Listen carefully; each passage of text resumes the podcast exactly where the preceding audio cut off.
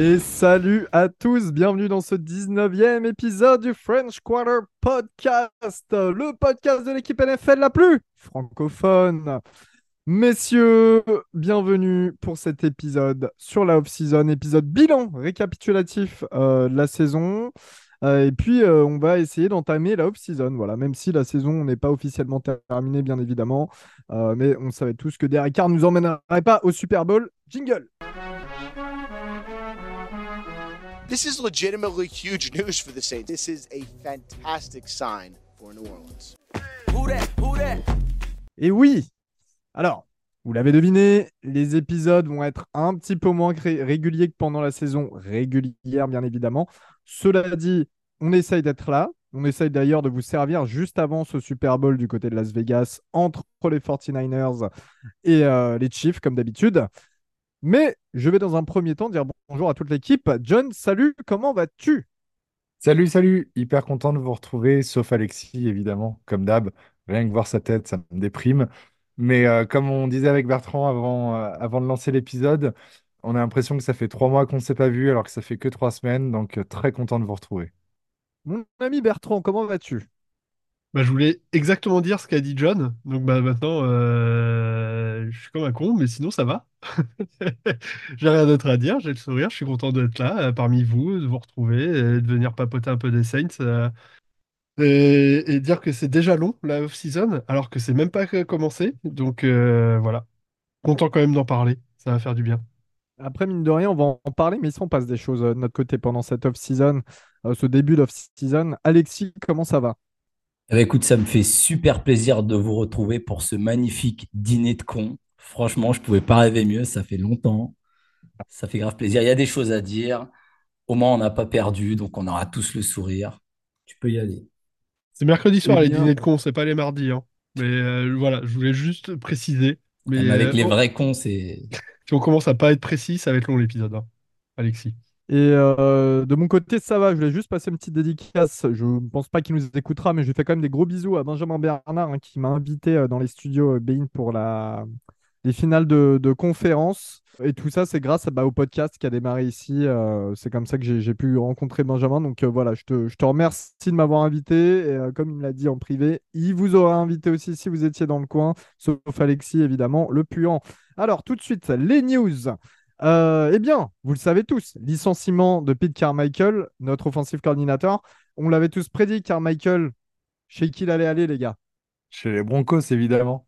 Et eh ben voilà, il est chez les Broncos avec son, son bon vieux compère Sean euh, on a aussi viré Doug Maron, l'ancien head coach euh, des Jacksonville Jaguars, qui était notre all-line coach.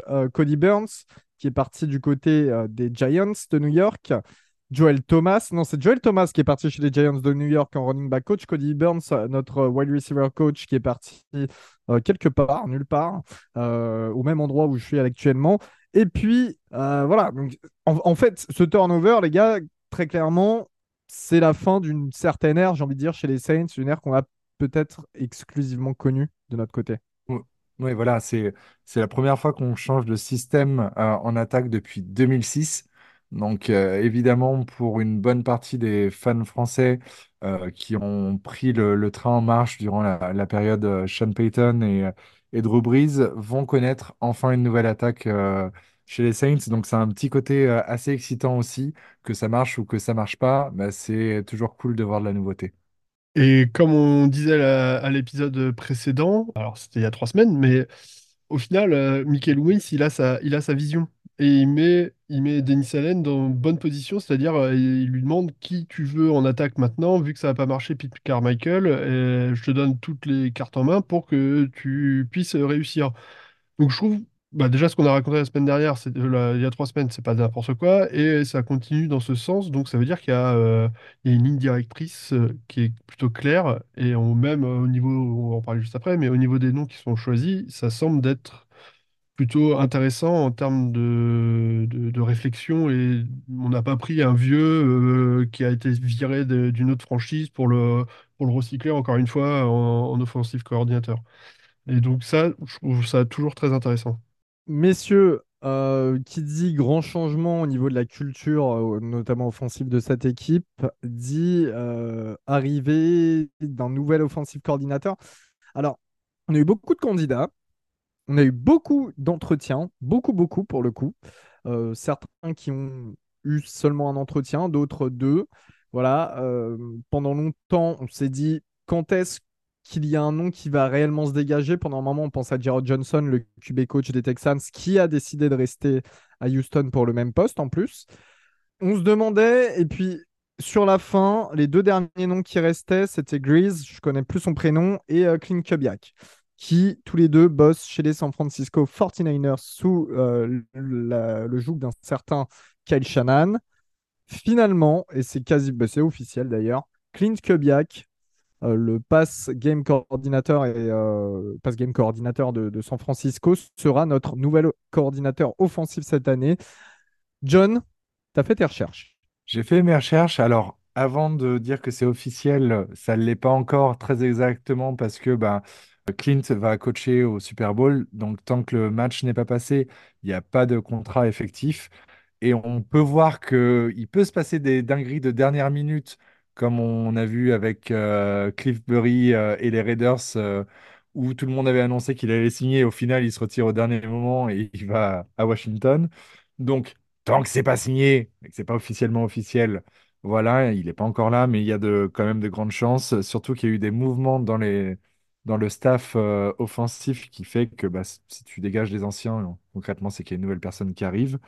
Mais donc, du coup, euh, Clint Kubiak, euh, qui est le fils de Gary Kubiak, qui est coach vainqueur du Super Bowl 50 avec les Broncos de Denver en 2015 et un dénommé Peyton Manning, est né le 17 février 87. Il a 36 ans, donc du coup, il est plus jeune que Bertrand. Hein. Désolé, Bertrand. Ah, avant d'être euh, avant d'être coach, il a été joueur universitaire à Colorado State pendant 4 ans. Il était safety. Il a commencé à coacher à Texas A&M en 2010 en tant que contrôleur euh, qualité de l'attaque. Euh, il était dans le coaching staff de son père qui euh, était head coach du coup de Texas A&M à, ce moment-là. Ça fait maintenant 9 ans qu'il coach. Et du coup, dans ses expériences les plus importantes, on peut noter qu'il a rejoint son père en tant qu'assistant de l'attaque avant de devenir le coach des Vikings en 2019. Et après, il a été nommé coordinateur offensif des Vikings en 2021 suite au départ à la retraite de son père. Donc il est quand même resté très proche de son père durant toute sa carrière. Il retourne ensuite en, au, Broncos, pardon, désolé, en 2022. Euh, ça fait un petit peu tâche puisqu'il était coach des quarterbacks d'un certain Russell Wilson et on se rappelle tous de l'année 2022 euh, assez cracra de Russell. Mais depuis euh, mais, géré, excuse-moi de t'interrompre, mais pour sa défense, géré par Nathaniel Hackett à 100%. Hackett, qui était euh, l'offensive coordinateur et QB coach euh, d'Aaron Rodgers chez les Packers, c'était lui qui devait gérer Wilson. Et la réalité, c'est que c'est lui qui gérait tout. Voilà. Bien sûr. Et euh, du coup, il a rebondi depuis mars 2023. Il est, comme tu le disais, donc coordinateur du passing game des 49ers. Donc, il est dans le coaching staff de Kyle Shanahan. C'était un des critères des recherches pour le nouveau coordinateur on a très bien vu qu'il cherchait quelqu'un de, l'arbre de Kyle Shanahan ou euh, Sean McVay. Au final, Nick Underhill dit que c'était euh, un des peut-être leur candidat qui préférait depuis euh, très tôt dans le processus. Est-ce que c'est vrai? Est-ce que c'est une salade qu'on veut nous faire avaler? Je ne sais pas trop. Mais en tout cas, il est proche de Kyle Shanahan et la petite histoire assez marrante, c'est que du coup, les deux pères, donc de Kyle et de, et de Clint, donc Mike Shanahan et Gary euh, Kubiak, ont coaché ensemble à Texas AM. Je crois que c'était en 92. Et dans le roster de Texas euh, AM, il y avait un petit mec qui s'appelait Dennis Allen. Donc le monde est petit. On voit que la NFL, c'est beaucoup de connexions et beaucoup de, euh, d'entraide entre les copains. Et ça le confirme encore une fois. On va chacun euh, donner notre avis sur, euh, sur cette embauche et je vais démarrer par le mien parce que je suis, voilà, vous me connaissez, je suis habituellement un petit peu râleur. Euh, là, je suis quand même content de ce choix. C'est un choix un petit peu osé. C'est un pari. hein, le mec, il a 36 ans, etc. Mais si tu fais pas de paris, notamment sur des jeunes, on l'a remarqué dans la NFL qui devient, qui se modernise beaucoup plus qu'il y a encore certaines années, bah, tu risques de prendre du retard. Donc, je trouve ça assez bien. Déjà, dans un premier temps, le fait qu'il était coordinateur offensif d'une belle attaque des Vikings en étant aussi jeune, c'est aussi preuve de grande responsabilité. Après, on sait que Zimmer a été, a été congédié, donc c'est ce qui a aussi mis un terme à sa, à sa saison du côté, à sa saison, à son, sa carrière du côté des Vikings pour Clint Kubiak. du côté de Denver, j'ai donné mes raisons.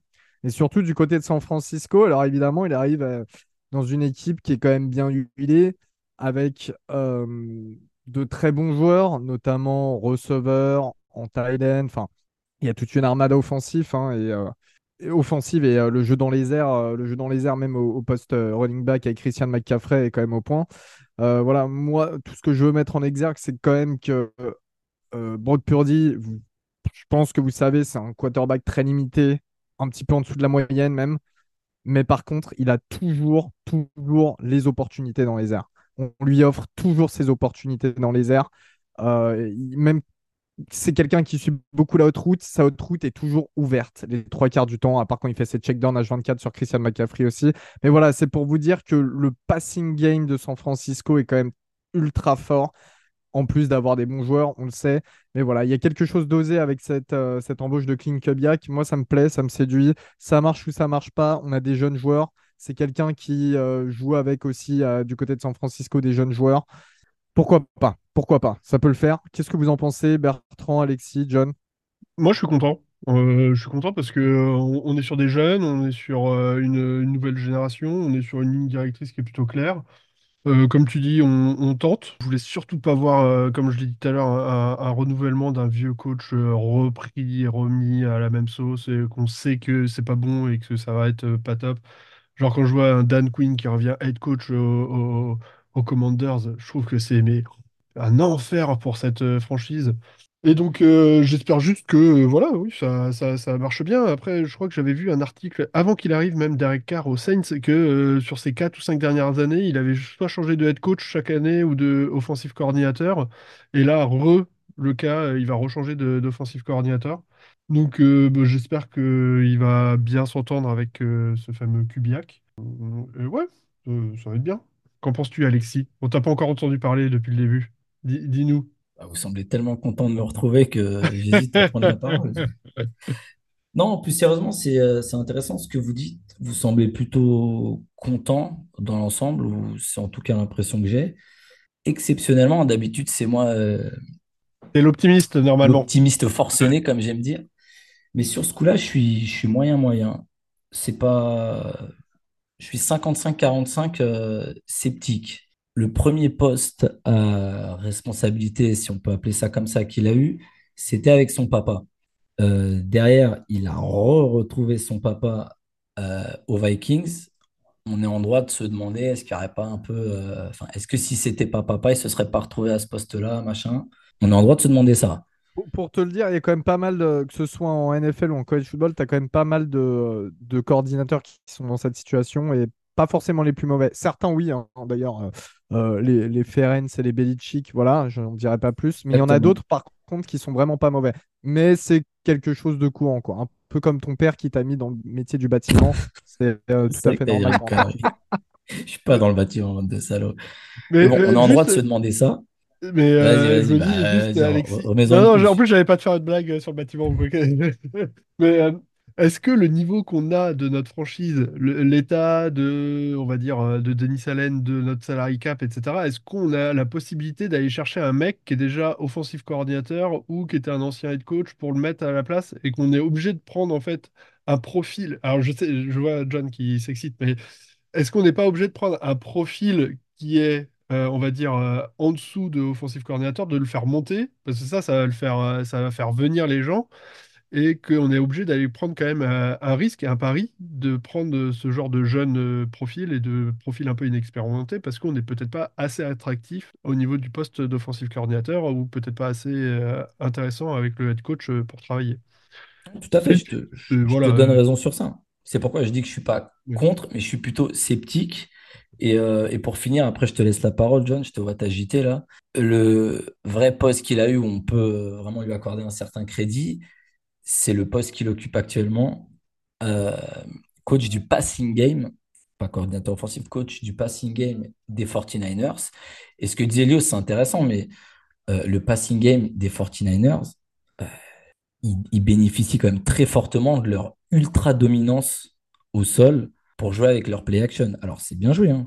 ça démontre quand même une certaine, euh, une certaine logique qui nous fait défaut parfois, mais t'enlèves les play action, ils montrent pas beaucoup de passes.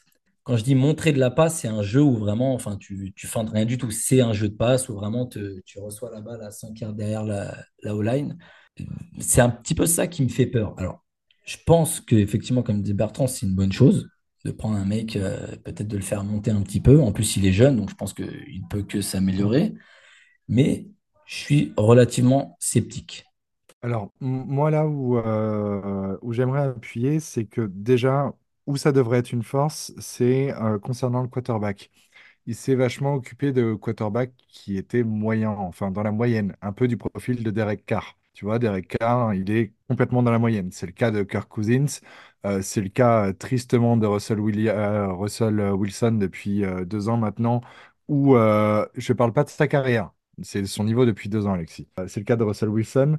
Il s'est occupé de ce, genre de quarterback et ça a bien, ça a bien fonctionné. La seule année où il est euh, coordinateur offensif, donc euh, du coup en 2021, ok, c'est pas son système, il reprend le système de son père, etc. Mais Kirk Cousins sort une, une des meilleures saisons de sa carrière. Il est à 66% de passes complétées, 4221 yards et surtout un ratio de 33 touchdowns pour seulement 7 interceptions. Donc il s'est tiré euh, du bon de ce genre de quarterback limité, euh, qui est dans la moyenne ou un petit peu au-dessus de la moyenne. Et c'est ce qui pourrait du coup être une, une de nos forces chez nous. Et il a, il a su, faire, il a su euh, faire jouer et, donner autant de rendement à un receveur comme J.J. Jefferson qui était à peine arrivé en NFL aussi. Voilà. Et là où je veux revenir aussi un peu sur le propos de, Bertrand, euh, sur la situation qui n'est pas peut-être pas la plus attractive, etc. Alors, prendre un coordinateur établi à l'heure actuelle quand tu as eu un mouvement de 12 coordinateurs offensifs licenciés sur une saison, c'est énorme et je crois que c'est un, des records ever. Euh, oui, on n'a pas énormément de manœuvres sur le cap et on a Derek Carr en tant que quarterback. C'est pas la situation la plus euh, reluisante, mais tu as potentiellement Denis Allen qui se fait virer dans un an. Et c'est là où, bah, toi, coordinateur offensif, si tu fais tourner ton attaque, que tu tournes à, je ne sais pas, 30, 35 points de moyenne par match et que tu as une belle attaque, bah, derrière, tu as tes chances de devenir head coach. Donc, je suis pas sûr que ce soit une situation si merdique que ça. Quelqu'un va rajouter quelque chose euh, sur, euh, sur Kubiak? Non, et on peut juste espérer une, euh, une résurrection de Alvin Kamara comme CMC au moins à la passe, en espérant des designs plus intéressants et plus innovants euh, que ce qu'il euh, a connu ces dernières années. Non, mais c'est ça. En l'occurrence, on est quand même sur un coach qui est jeune, euh, qui, voilà, qui fait partie de cette vague moderne de la NFL, qui, qui vient d'un système moderne sous un coach moderne. Et c'est sûr qu'à ce niveau-là, ça sera beaucoup plus intéressant, par exemple, qu'un Pete Carmichael qui était un, dinosaure, disons-le euh, très clairement, et qui va rejoindre d'ailleurs le monde des dinosaures du côté, euh, du côté de Denver. Tout va bien. En plus, en plus, bon jeu de mots, tiens. Je viens de, tilter. oh, joli, euh. oui, très beau. Et c'est comme, et c'est comme Doug Maron au final. Ils ont bien, ils ont bien vu au final que la O-line, ça a été assez catastrophique. Allez, même s'il venait d'arriver, ça dégage. on a un nouvel offensive coordinateur qui doit sûrement arriver avec deux, trois personnes dans ses valises. Et c'est très bien. On va voir un peu je dis pas que ça va marcher comme disait John, hein, mais au moins on, va tenter autre chose. Et je trouve que c'est plutôt clairvoyant de la part du front office de se dire, voilà, là ça n'a pas marché en attaque, on enlève, on refait. Euh, c'est pas la grosse révolution, mais au moins on, tente autre chose et on verra si ça, va mieux. D'ailleurs, mais à hein, j'ai souvent hypé à Doug Maron quand il a signé chez nous en disant que c'était un gros line coach, ce qui était le cas. Euh, il, avait même été promu head coach carrément grâce à ça, et au final, euh, ça a été un fiasco. Euh, d'ailleurs, on va parler un petit peu des postes qui restent à pourvoir en attaque, messieurs. Euh, running back, receveur, euh, bah, O-line. O-line. O-line, il semblerait qu'il y a un candidat plus ou moins émergent. C'est sorti ces derniers jours, je crois, hier ou, ou aujourd'hui. J'ai plus le nom, un certain Jeff, je ne sais plus quoi, qui a été coach de la O-line à LSU aussi et qui serait proche du coup de Clint Kubiak. Et ça serait un peu le le candidat numéro un pour euh, prendre la suite de Doug Maron. Après, on va voir, hein, il, il, peut ramener du monde. Euh, ça m'étonnerait pas de voir aussi, euh, du coup, Ronald Curry, qui n'a pas eu le poste de coordinateur offensif chez nous en interne, euh, de quitter les lieux. Hein. C'est pas choquant de voir quelqu'un qui n'a pas été promu d'aller voir ailleurs. Ou alors qu'il soit replacé à une autre position, type coach des receveurs ou je sais pas trop. Euh, un nom que j'aimerais beaucoup voir, euh, c'est euh, du coup Grizzly dont on parlait, qui était candidat aussi chez nous. savoir qu'il est QB coach du coup des 49ers, ça pourrait être une bonne chose s'il l'attire avec lui dans ses valises en lui donnant type un titre genre assistant coordinateur offensif ou un truc comme ça, enfin qu'il soit son numéro 2. Du coup, lui, prendrait du galon, une petite augmentation au passage, et ça nous ferait deux nouvelles têtes pensantes euh, qui viennent du système de Shanahan chez nous et ce serait pas mal. Euh, ouais, c'est vrai que pour l'instant, il n'y a pas énormément de noms qui filtrent. Après, euh, c'est pareil. Hein. qui est quand même à faire des calls ce dimanche pour le Super Bowl. Donc, c'est pas encore le moment où on est dans la période du, processus d'embauche, bien évidemment. messieurs, après cette phase-là, on va rester un petit peu du côté de notre attaque parce qu'il s'est passé des petites choses durant euh, ces finales euh, euh, AFC, NFC la semaine dernière. Alors. La honte. En plein match, il s'est passé des choses à droite à gauche en NFL, hein, parce qu'il n'y a pas que chez nous qui s'est passé ce, type de, de frasque, j'ai envie de dire. En plein match, je vais vous laisser raconter cette histoire. On a un Michael Thomas qui a commencé. Moi, je me rappelle, j'étais dans les studios Bein et je voyais les messages que vous envoyez. Et je regardais, et à un moment, j'ai montré d'ailleurs à Benjamin. bon, bah, chez nous, tout va bien, les gars, il n'y a pas le feu. Hein. Michael Thomas ne nous fait pas une, euh, une euh, Antonio Brown. Absolument pas. Tout va bien. Qu'est-ce qui s'est passé, les gars? Même quand on ne joue pas, on arrive à être déçu du week-end. Et ça, c'est très très fort. Et merci Michael Thomas pour ça. Euh, je n'ai même pas la force de raconter l'histoire, je laisse un de mes confrères raconter. Allez, cadeau. Ah, Alexis, John, Allez, j'ai. John, euh, John il est fort sur ses potins. Sachez que John, niveau potin, quand, dès qu'il y a Michael Thomas, ah, c'est j'avoue, il est au Je pense que c'est un des premiers à faire le screen et envoyer. Oh Attention, gros J'adore, euh, j'adore le joueur autant que je le déteste au final parce que euh, ces dernières années, il envoie plus de tweets pour tirer des balles que qu'il marque de touchdown et qu'il joue des matchs. Donc ça me fait un peu mal au cœur de le voir terminer comme ça. Parce que la balle était mal placée. Voilà, c'est ça. Donc concrètement, euh, Michael Thomas a commencé à tirer un peu sur euh, les Saints en disant que euh, déjà s'il avait été blessé, ça, avait été à cause de, de Derek Carr. bon, ça, il n'a pas tort. Qu'il lui envoie une passe de merde, qu'il l'envoie à l'hôpital. Mais bon, enfin, frère, quand tu n'as plus de cheville depuis 4 ans, j'ai envie de te dire, c'est peut-être un peu normal. Euh, il a aussi tiré sur, euh, sur le plan de jeu en disant euh, que euh, essayaient même pas de, lui donner la balle. Ça, d'un côté, on a vu plus d'une fois en début de saison une mésentente entre Derek Carr et Michael Thomas qui, qui lui passait pas la balle alors qu'il était démarqué. Il a aussi dit que s'il n'avait pas été blessé, bah, il aurait eu une saison à milliard, évidemment. Et que du coup, c'était une situation un peu toxique euh, que les médias, dont Jeff Duncan, feraient euh, un article sur lui pour lui dire qu'il, euh, pour le faire passer pour le vilain petit canard et que s'il est parti, c'est à cause de ça. que c'est que de la politique et de la propagande et que si ils ont aucun coordinateur offensif à ce jour, c'est parce que personne ne veut venir et qu'on raconte des conneries sur Internet, etc bref. Donc beaucoup de haine, notamment envers Derek Carr qui s'est pris des euh, balles perdues. Et Derek Carr, vu que c'est quelqu'un de très intelligent ou pas, a répondu dans un podcast avec un de ses anciens receveurs en direct. Il a répondu en disant euh, qu'il aime beaucoup euh, du coup Michael Thomas, que effectivement il n'a pas lancé la, la, balle la plus parfaite et qu'il s'est blessé là-dessus. Il s'en excuse mais euh, qu'il faut prendre aussi en considération que lorsqu'il est arrivé chez les Saints, on lui a fait comprendre que Chris Olave devait être le receveur numéro un, qu'il fallait euh, tout faire pour euh, donner le ballon à Chris Olave, etc. Et que du coup, Michael Thomas, entre les blessures, la remise en question de son statut, Olave qui émerge, bah, que du coup Michael Thomas était un petit peu jaloux, avait de la jalousie mal placée, qu'il avait du mal à encaisser tout ça. Donc voilà, c'est, euh, j'ai envie de dire, c'est euh, potin de collégien. Ce euh, que j'allais réponse de dire, un collégien bon derrière, niveau quoi. de cours d'école. Bon niveau C'est de cours euh, d'école, euh, c'était pas mal. c'est débile des deux côtés. C'est débile et, euh, et ça va coûter cher au salary cap. On en reparlera Je, je un vais peu pas, plus je tard. vais pas vous mentir quand même. Derek Carr, je pense qu'il a quand même beaucoup mangé cette saison. Il a pris énormément sur lui.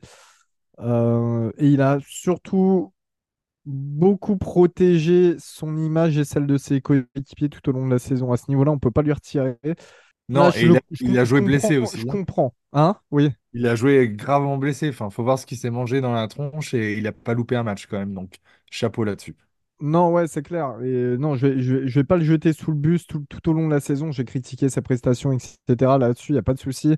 Mais en l'occurrence, c'est vrai qu'au niveau de, ses coéquipiers, etc., il, il les a jamais, il les a jamais balancés à la poubelle en public. Enfin, il n'a pas été, euh, il n'a pas eu le rôle d'un mec qui n'est pas un leader. Et là-dessus, je respecte. Donc, ouais, Mike, Mike Thomas, c'est pas la première fois qu'il fait ça. Je comprends qu'il y a de la frustration, etc. Mais à un moment, tonton, si tu te blesses, c'est pas non plus de la faute de Carr. Si euh, ça va pas avec. euh, Alors, il doit se passer des choses en interne, hein, on l'a dit. Hein, Derek Carr, il est mis sur un piédestal par le front office, etc. Il s'en passe des choses et par le coaching staff. À ce niveau-là, c'est quasiment certain. Mais c'est pas pour ça que tu es obligé de tweeter sur lui ou de faire ce genre de choses. Tu es un grand. Tu fais comme tu avais fait avec Breeze quand il y avait l'histoire du genou. Tu vas discuter avec lui en face-to-face et ensuite ça se règle. Mais voilà, Ouais, c'est vrai que l'idée de Twitter, bon. Non, c'est c'est- c'est débile. Et ce qui est euh, frustrant, excuse-moi de te couper, John, c'est qu'avec la légitimité qu'il a par rapport à ce qu'il a fait ces dernières années, il n'a pas besoin de faire ça. Il est quasiment intouchable. Il a raté pas mal de matchs cette saison. Il a pas la- il a fait la saison ni les stats qu'il aurait aimé faire, c'est vrai. Mais qui, s'il fermait sa gueule à ce moment-là, on n'en aurait pas voulu. La saison prochaine, Ouais, on l'aurait te attendu avec les mêmes espoirs. Ouais, mais là, il faut un peu d'intelligence. Et c'est le problème, c'est Ouais, que euh, là, C'est ça. des Il est- avec- terrible. C'est pas la des première teubés, fois. des teubés au bout d'un téléphone euh, qui se pensent, euh, alors j'allais dire au PMU du coin, mais là, c'est un peu le PMU du coin, le Twitter, quoi. Et bah ouais, ils vont raconter de la merde et puis euh, ils sont complètement. euh, Et puis bah là, on en parle pendant 10 minutes. C'est Et- ça. La, seule fois où j'ai aimé Michael Thomas avec un téléphone, c'était au moment du touchdown, on lui a refait une. Ça, c'est autre chose. Face aux Rams. Il faut, faut savoir que c'est des choses qu'il avait déjà fait sous Sean Payton, etc. Donc, c'est pas la première fois. Ce ne sera sûrement pas la dernière fois. Mais là, je pense qu'il a été un petit peu trop loin. Et derrière, bah, bon courage pour retrouver une équipe euh, qui, déjà, euh, veuille te payer euh, le salaire que tu veux. Et derrière, euh, qui te fasse confiance pour pas foutre la merde dans leur vestiaire. On t'aime quand même, Mike. Tout de suite, messieurs, le bilan de la saison. Jingle. Look at the details. Ooh, yeah. Et oui, c'est le moment du bilan de la saison, car nous sortons d'une fantastique saison en deuxième place de la monstrueuse NFC South avec un bilan de 9 victoires pour 8 défaites. Bilan positif pour la première fois de la carrière de Denis Allen. Je vous rappelle que Denis Allen était ancien coach des Oakland Raiders à l'époque. Voilà, rien de plus à dire. Je m'imagine sa tête là, avec une casquette des, des Raiders. On dirait un petit peu les mecs que tu croises n'importe où en France et qui ne savent pas ce qu'ils portent sur la tête. Euh, classique Raiders Jeers. Euh, du côté euh, de cette saison, donc, on a sweep les Panthers. Bon, on va pas se mentir. Si Ah, on si. l'avait pas fait, je sais même pas si on tiendra encore ce, pod- ce podcast. Euh, et puis, on a fait euh, un partout euh, face aux Bucks et aux Falcons. Voilà. À chaque fois, les Bucks et les Falcons ont deux belles occasions sur les deux premiers matchs. Et puis, sur les retours, eh ben, on les gagne. Voilà. Au moment où faut. euh, ouais. Voilà. Puis aussi, sur les dernières semaines, hein, de la week 14 à la week 18, eh bien, il y a 4 matchs sur 5 de gagnés, donc une streak assez importante. C'était peut-être pas face aux meilleures équipes. Il y a les Bucks qui sont quand même dans le lot. Mais en tout cas, c'est aussi important sur une dynamique. Messieurs, déjà, on fait la partie stat avant ou pas? Ouais, partie stat. Allez, au niveau de la partie stat, on était, alors c'est toujours en, euh, euh, par match, c'est euh, per game comme on dit. Voilà, alors au niveau de l'attaque, on était la 14e meilleure équipe sur les 32 équipes. À la passe, la 11e. À la course, la 21e. Euh, en scoring offense, la 9e. Et en termes de, dé- en termes de défense, alors la défense, c'est là où c'est aussi intéressant. On était la 13e meilleure équipe en règle générale. Contre la passe, la dixième. C'est vrai qu'on a une grosse défense contre la passe, alors qu'on a joué la moitié de la saison sans Marshall Latimore, qui démarrait, qui a, qui a fait une excellente première partie de saison, il faut le dire. Euh, la défense face à la course, c'est 22e euh, meilleure équipe. 8e en scoring defense. Donc, quand même, on encaissait autant que ça. Et puis, en, termes de turnover, on était la troisième meilleure équipe. Oh, les gars, 18 interceptions, 11 fumbles. Ça fait longtemps, ça. Euh, dans... longtemps. Ouais. Déjà, dans un premier temps, après, on va passer aux stats un petit peu plus individuels. Qu'est-ce que vous avez pensé, vous, de cette attaque et de cette défense tout au long de la saison? C'est vrai que ça a été un petit peu euh, bah, par vague. En fait, quand l'attaque fonctionnait bien, la défense était moins bien et vice-versa, non?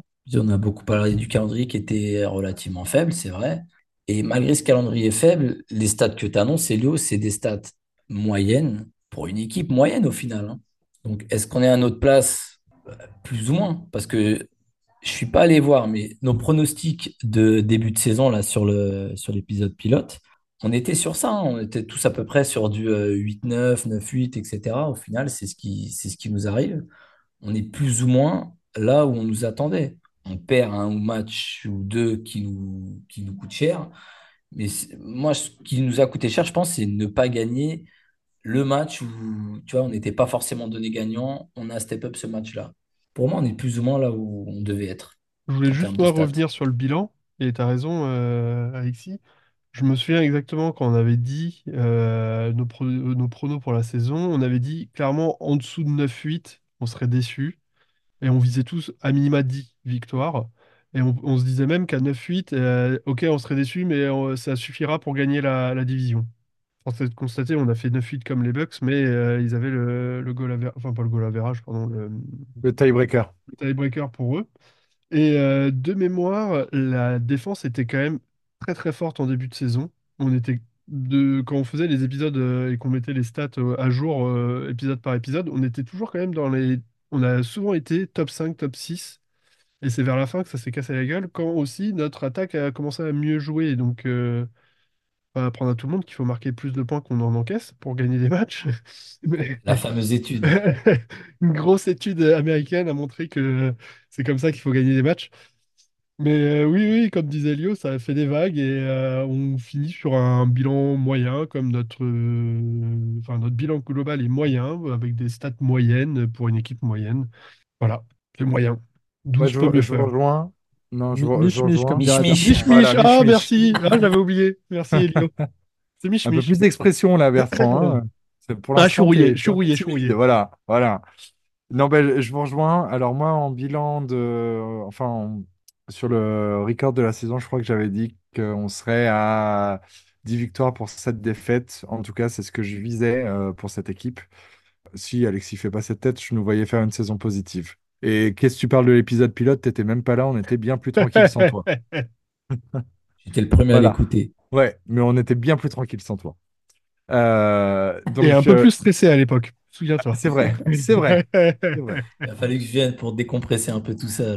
Du coup, effectivement, euh, pour nous, euh, faire une, saison à 9-8, on pensait que ça allait être, euh, du coup, nous suffire pour la, pour la division. On voyait pas les Bucks aussi bien jouer. Au final, ça se joue à peu de choses parce que je pense qu'on est deux équipes très similaires. Et au final, tu regardes la, photo globale de la NFC, en dehors des Lions et des 49ers, bah, le reste, c'est pas folichon et c'est beaucoup d'équipes moyennes. Euh, contrairement à la division d'à côté où euh, c'est quand même beaucoup plus relevé. Pour moi, il n'y a pas de surprise, il y a juste euh, la défense continue sur, sur les bonnes performances, à savoir que Denis Allen a été, selon PFF, donc je ne sais pas quelles données ils prennent, mais a été élu comme meilleur play caller en défense et ça, on ne peut pas lui retirer. Euh, si c'est vachement s'adapter en cours de match, faire des plans de jeu, avoir un système assez euh, innovant, ça reste un excellent coordinateur euh, défensif. On ne peut pas lui retirer. Moi, ce qui m'a déçu, c'est la défense à la course, par contre, et l'attaque à la course, en fait. Au sol, c'était kata des deux côtés. Et je m'attendais à beaucoup mieux du tandem Alvin Kamara, Jamal Williams, et on peut inclure Kendra Miller aussi qui a été blessé une grosse partie de la saison. Je m'attendais à beaucoup mieux sur ce plan-là. Force est de constater que notre schéma de jeu euh, est vieillissant et qu'il fallait du, du renouveau aussi.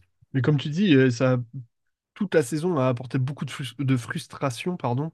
Et chaque dynamique, et je m'en souviens très bien sur les épisodes, on voyait des dynamiques partir sur deux matchs et qui étaient cassées et qu'on on, on avait l'impression que là où on travaillait pour que ça aille mieux, que ce soit en attaque ou en défense, c'était pété au bout de deux matchs et ce qui avait été moins bon les deux matchs d'avant, c'était revenait bien pour repartir juste dans le global.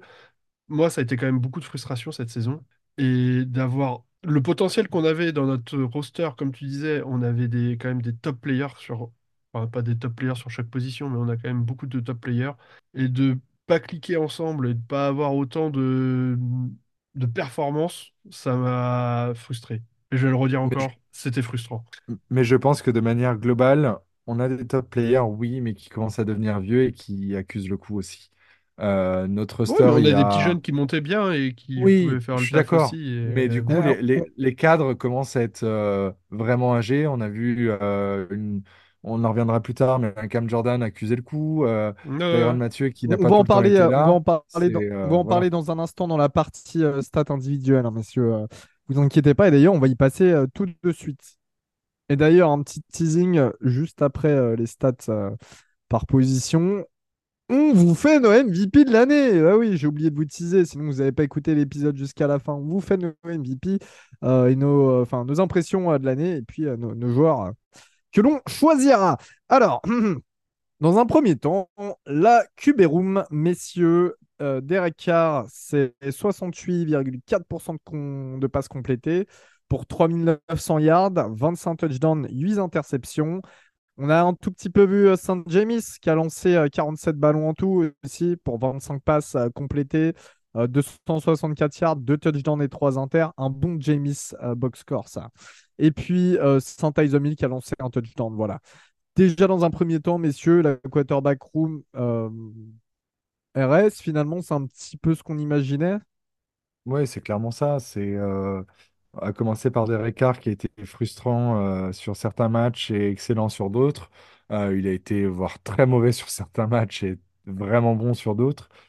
Au final, tu vois, tout le monde euh, nous rigolait un peu à la tête euh, quand on l'a signé pour 37 millions à l'année, sachant que c'est un peu la moyenne euh, en termes d'argent que tu donnes à, tes quarterbacks, surtout dans, dans cette eau-là. Tu vois, si tu prends le classement, le quarterback rating de l'année sur toute la NFL, il est 16e. Donc on lui paye un contrat moyen pour un joueur moyen qui performe moyennement. Voilà, quand on voit, euh, tu vois, tout le monde euh, disait ah, beaucoup des Bucks, euh, Baker Mayfield, il coûte que 4 millions, bravo, et regarde où ils les ont emmenés. Ok, il n'est pas meilleur que Derek Carr, et regarde combien il va prendre cette année. Il va les prendre 40 millions. Et voilà, tu vois, c'est, le prix à payer. Aujourd'hui, pour moi, les quarterbacks prennent trop de cap par rapport au reste de l'équipe. Ça a tendance à flinguer le la construction d'un roster, ça c'est un autre débat, mais au final, tu, tu payes pour ce que tu as. Moi, j'ai pas de soucis sur, euh, sur le prix qu'on a payé pour Carr. hein. Tu voyais qu'il y avait d'autres équipes qui étaient dans le mix, comme on dit, pour le, le signer, etc. Euh, on était dans une position où il fallait un, ce type de quarterback.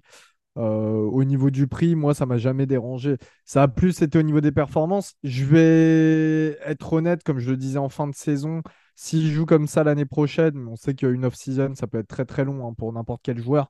S'il joue comme ça l'année prochaine, ça me va très bien. Il y a des trous d'air, évidemment, etc. Mais la fin de saison était quand même plutôt euh, assez bonne.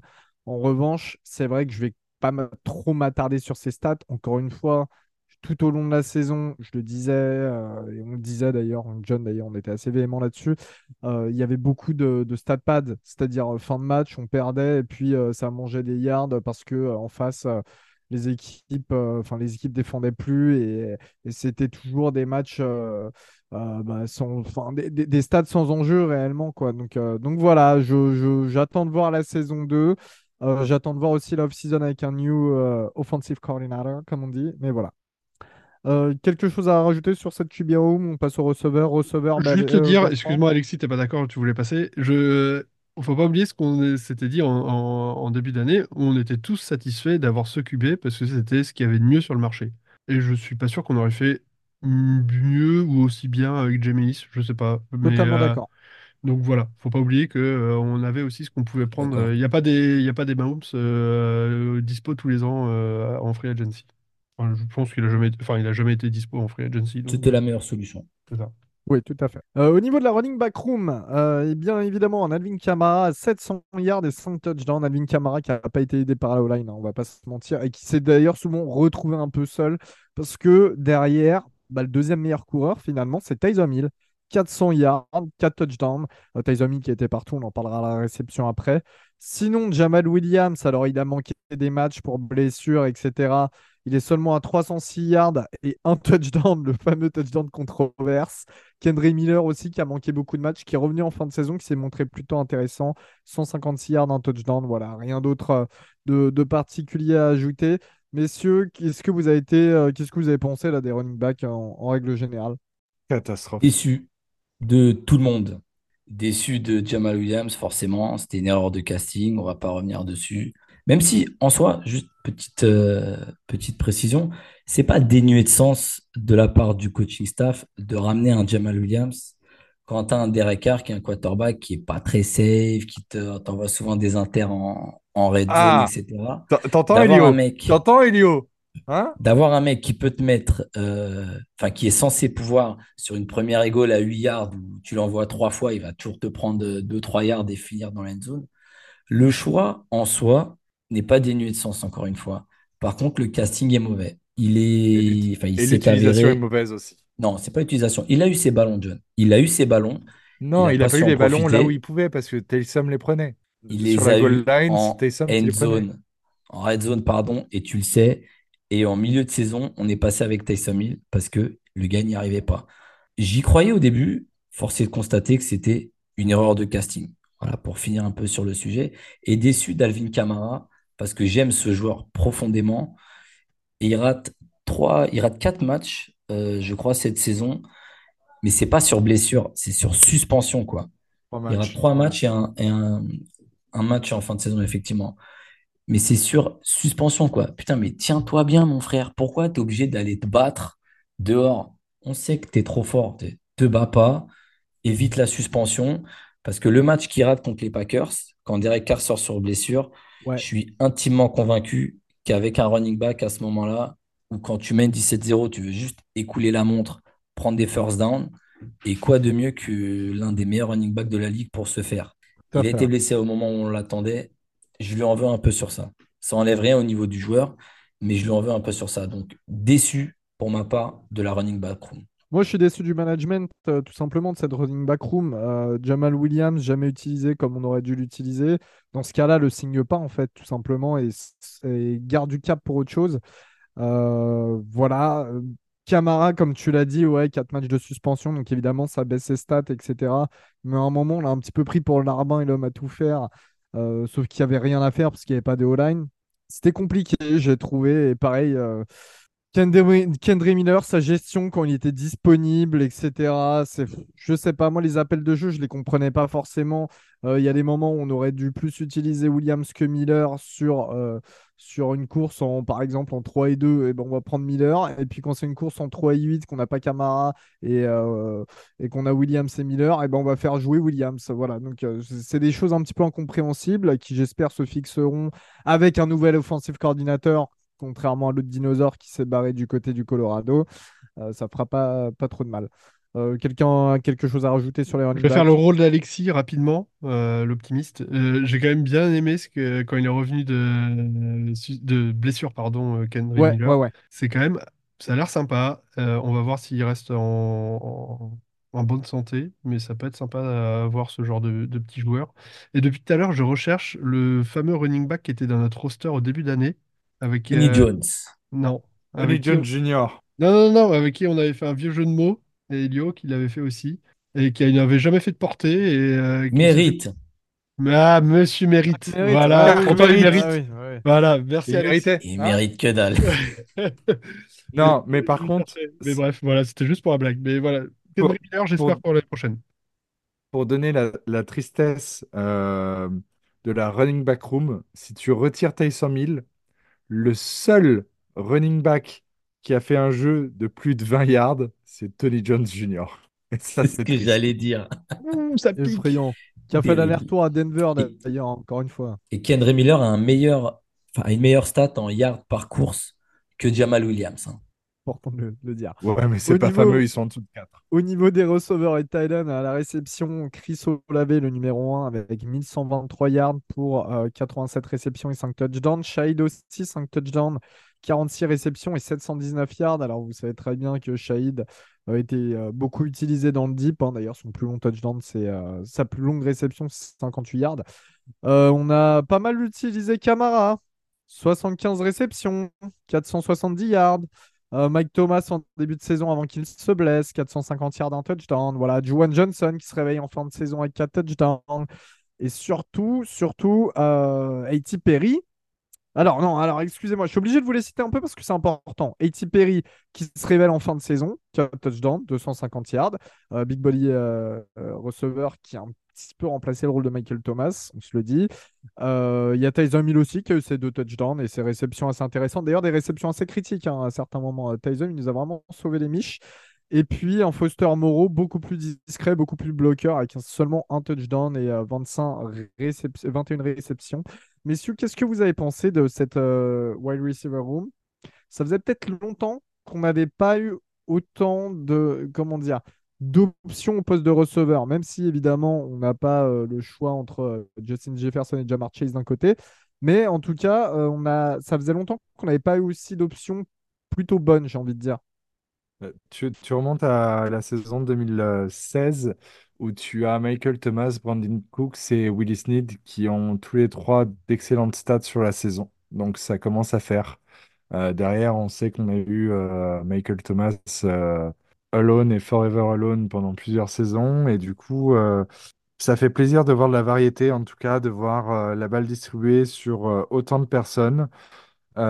et surtout, pour moi, ce que je retiens le plus, c'est l'émergence d'un trio de receveurs qui a une moyenne d'âge très jeune et qui a un beau futur devant lui. Et à noter aussi que Rachid Chahid, du coup, était sélectionné au Pro Bowl aussi. Bon, pas en tant que receveur, mais euh, il a été sélectionné au Pro Bowl et ça récompense sa belle saison. Pas mieux. Je pense qu'il y a un beau, il y a un beau potentiel. Il faut, essayer, de voir, dans les années à venir si euh, avec un de plus en remplaçant Michael Thomas, etc. Il y a, non, non, des choses il y a mieux, il y a mieux parce que quand même, et je t'attendais là-dessus, j'ai oublié de parler d'une seule personne et tu es quand même obligé de nous lâcher sa stat et qui le représente. Jimmy Graham, Tyden, 37 ans, euh, qui nous fait euh, pardon, 6 réceptions pour 7 targets, 39 yards et 4 touchdowns, ce qui est quand même magnifique. Il a quand même plus de touchdowns que Camara à la passe, que Michael Thomas à la passe, que Tyson Hill, tout ça réuni. Donc euh, merci, euh, Jimmy, pour être revenu à la Nouvelle-Orléans. J'ai kiffé cette année de te voir mais vraiment, j'ai pas vraiment assez kiffé de te voir. Enfin, je sais pas assez kiffé. Bref, on peut pas tromper mille fois mille personnes, mais je t'ai pas assez vu. Voilà, c'est ça que je voulais dire. Et Kirkwood euh, qui a eu un touchdown aussi, qui a réceptionné un touchdown en 2023. On s'en fout de Kirkwood. Je voulais parler de Jimmy Graham, moi, bordel. moi, j'aime bien, moi, tu vois, j'aime bien parler euh, des mecs qui rendent service. les Jawad de... non, je. Euh, la O-line. Tu vas trop loin. La, O-line. Euh, la O-line, ça a été quand même le, bazar avec toutes les blessures là, tout au long de la saison. Qu'est-ce que... alors moi, quand même, sur cette O-line, il y a un élément qui est resté quand même assez clé. D'ailleurs, il est allé au Pro Bowl cette année. C'est Eric McCoy. Je le dis, j'arrête pas de le dire chaque année. C'est un de nos meilleurs joueurs et un des mecs qu'on voit le moins. Mais lui, il est toujours en place et il fait quand même du plutôt bon boulot. Alors évidemment, on sait que de temps en temps, il a ses flags, etc. Mais voilà, qu'est-ce que vous avez à retirer euh, de cette O-line cette année? McCoy, très bon. Euh, le Pro Bowl récompense euh, clairement sa saison. Et le, centre, c'est peut-être un des joueurs que tu vois le moins, j'ai envie de dire, sur la O-line, mais c'est c'est un des plus importants. En tout cas, tu vois, niveau, j'ai envie de dire, statistiques, etc., c'est beaucoup plus difficile à juger que euh, les autres compères, mais euh, il a fait une, excellente saison. Et euh, il est peut-être responsable de la bonne forme de, de Derek Carr à la fin de la saison quand il lui a quand il l'a engueulé devant tout le monde sur le terrain. Donc, merci Eric. Et globalement, la O-line, un peu deux visages, beaucoup de blessures. Une O-line qui est faite de briques et broc. C'est pas flamboyant, mais comme je disais dans, le dernier épisode, on peut saluer euh, l'ajustement que Pete Carmichael a su faire avec la O-line, à savoir que Derek Carr avait encaissé très peu de sacs sur la deuxième partie de saison, alors qu'il prenait vachement l'eau sur la première partie. Et si mon gros regret, moi perso, c'est la gestion ou la non-gestion du cas à travers Penning. Ouais, ça, ça a été flou quand même, Bébert. Ouais, Oui, Trevor Penning, c'était une- un peu triste. Et oui, euh, on a eu quand même beaucoup de combinaisons de O-line qui a été très, très compliquées pendant toute la saison. Et là, où, juste un petit détail, euh, je voulais mentionner, c'est qu'on a notre cher Andrew Spitt qui arrive sur ses 31 ans et fin de contrat. Et il se trouve qu'il arrive à performer sur le poste sur lequel on l'a drafté en 2013, je crois, un truc comme ça. Euh, à- 2015. 2015, pardon, je le voyais encore plus vieux, mais euh, bizarrement, il a réussi à performer sur son left tackle, qui est quand même une des positions les plus compliquées de la O-line. Et je me dis que si- s'il veut pour retaper une année euh, à, un prix vétéran, euh, je me dis que ça peut être un très bon backup en plus en sixième O-line pour aller remplacer en guard, remplacer en left tackle en cas de blessure. Je serais en début de saison, j'aurais jamais voulu le re-signer ce type-là, parce que ça quand même ah, C'était quand même compliqué avec lui. Et là, je trouve que ça pourrait être pas mal de l'avoir dans le roster. Pete, j'ai jamais L'état compris. actuel des choses, est limite titulaire. hein. Ouais, bah, ouais, euh, non, bah, ah bah, totalement, un c'est vrai, Hurst, hein. euh, ça c'est bon, euh, il, a- il est trop vieux, il a fait, il a, il a fait son temps.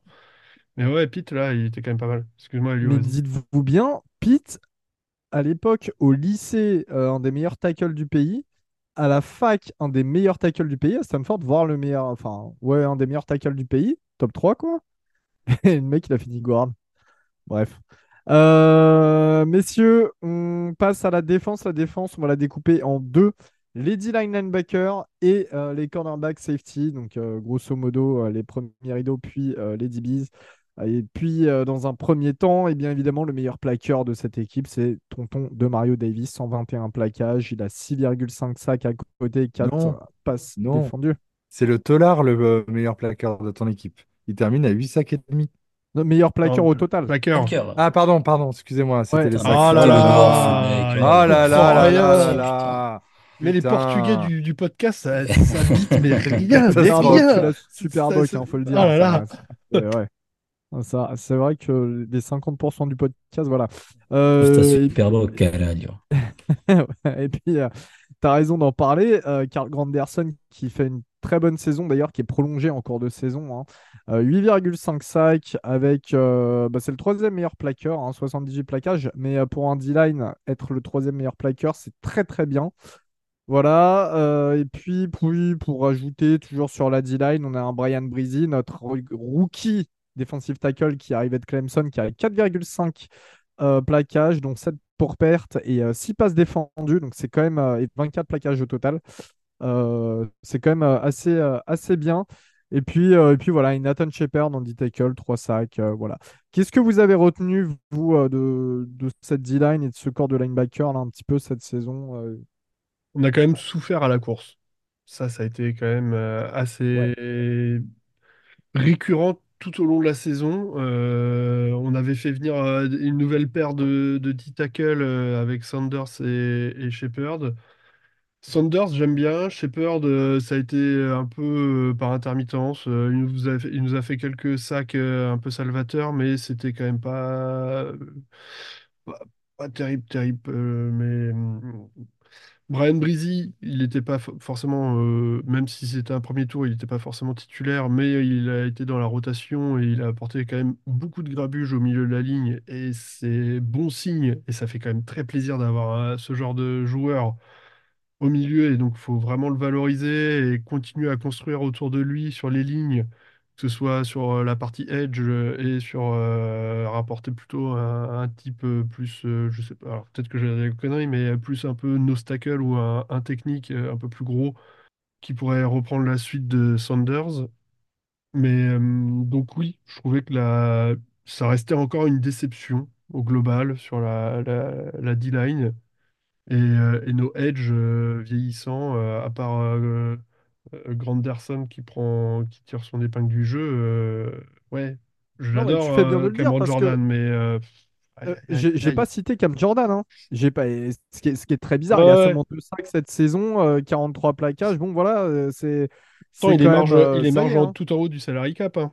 Bah, c'est c'est- c'est compliqué. Et euh, au niveau des autres D-line, euh, des autres D-end euh, disponibles, on a euh, euh, Isaiah Foskey qui était blessé une bonne partie de la saison et qui s'est pas vraiment révélé. Euh, le deuxième tour rookie de, de Notre-Dame. Ouais, il a On a fait surtout un. Peyton Turner qu'on a vu une seule fois cette année, qu'on a drafté au premier tour il y a deux ans. Mm. Euh, je sais pas, il a dû cumuler cinq matchs en tout, six matchs depuis qu'il est chez nous. C'est quand même. euh, Enfin, c'est pas acheté à la poubelle, mais presque.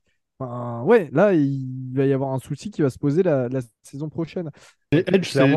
Pardon, vas-y, John. Les, les edge, c'est clairement euh, pour moi, avec la O-line, un, des besoins les plus urgents euh, pour, pour la saison à venir. C'est euh, la prestation de Cameron Jordan a été catastrophique sur la saison. Enfin, en, tout cas, en termes de pass rush, tu sens qu'il accusait un coup. Sur le run game, il a, il a encore fait quelques bonnes actions. euh, tu vois, il a, il, a, été correct. Mais le voir aussi bas dans le classement des, euh, des meilleurs euh, plaqueurs et qui termine avec 43 plaquages, comme tu vois un Granderson qui a 78, le gouffre est énorme entre les deux. Vraiment. Donc ça a été, ça a été ma, moi ma grosse déception de la saison. Et pareil, la paire de 10 tackles euh, qui arrivait en free, euh, en free agent, euh, c'est pas fou. Shepard, ça a été très compliqué. Sanders, il a eu quelques, quelques bons moments, mais je retiens plus de moments fun de lui en tant que fullback que, que de D-tackle. Donc ça, ça parle de, de soi-même.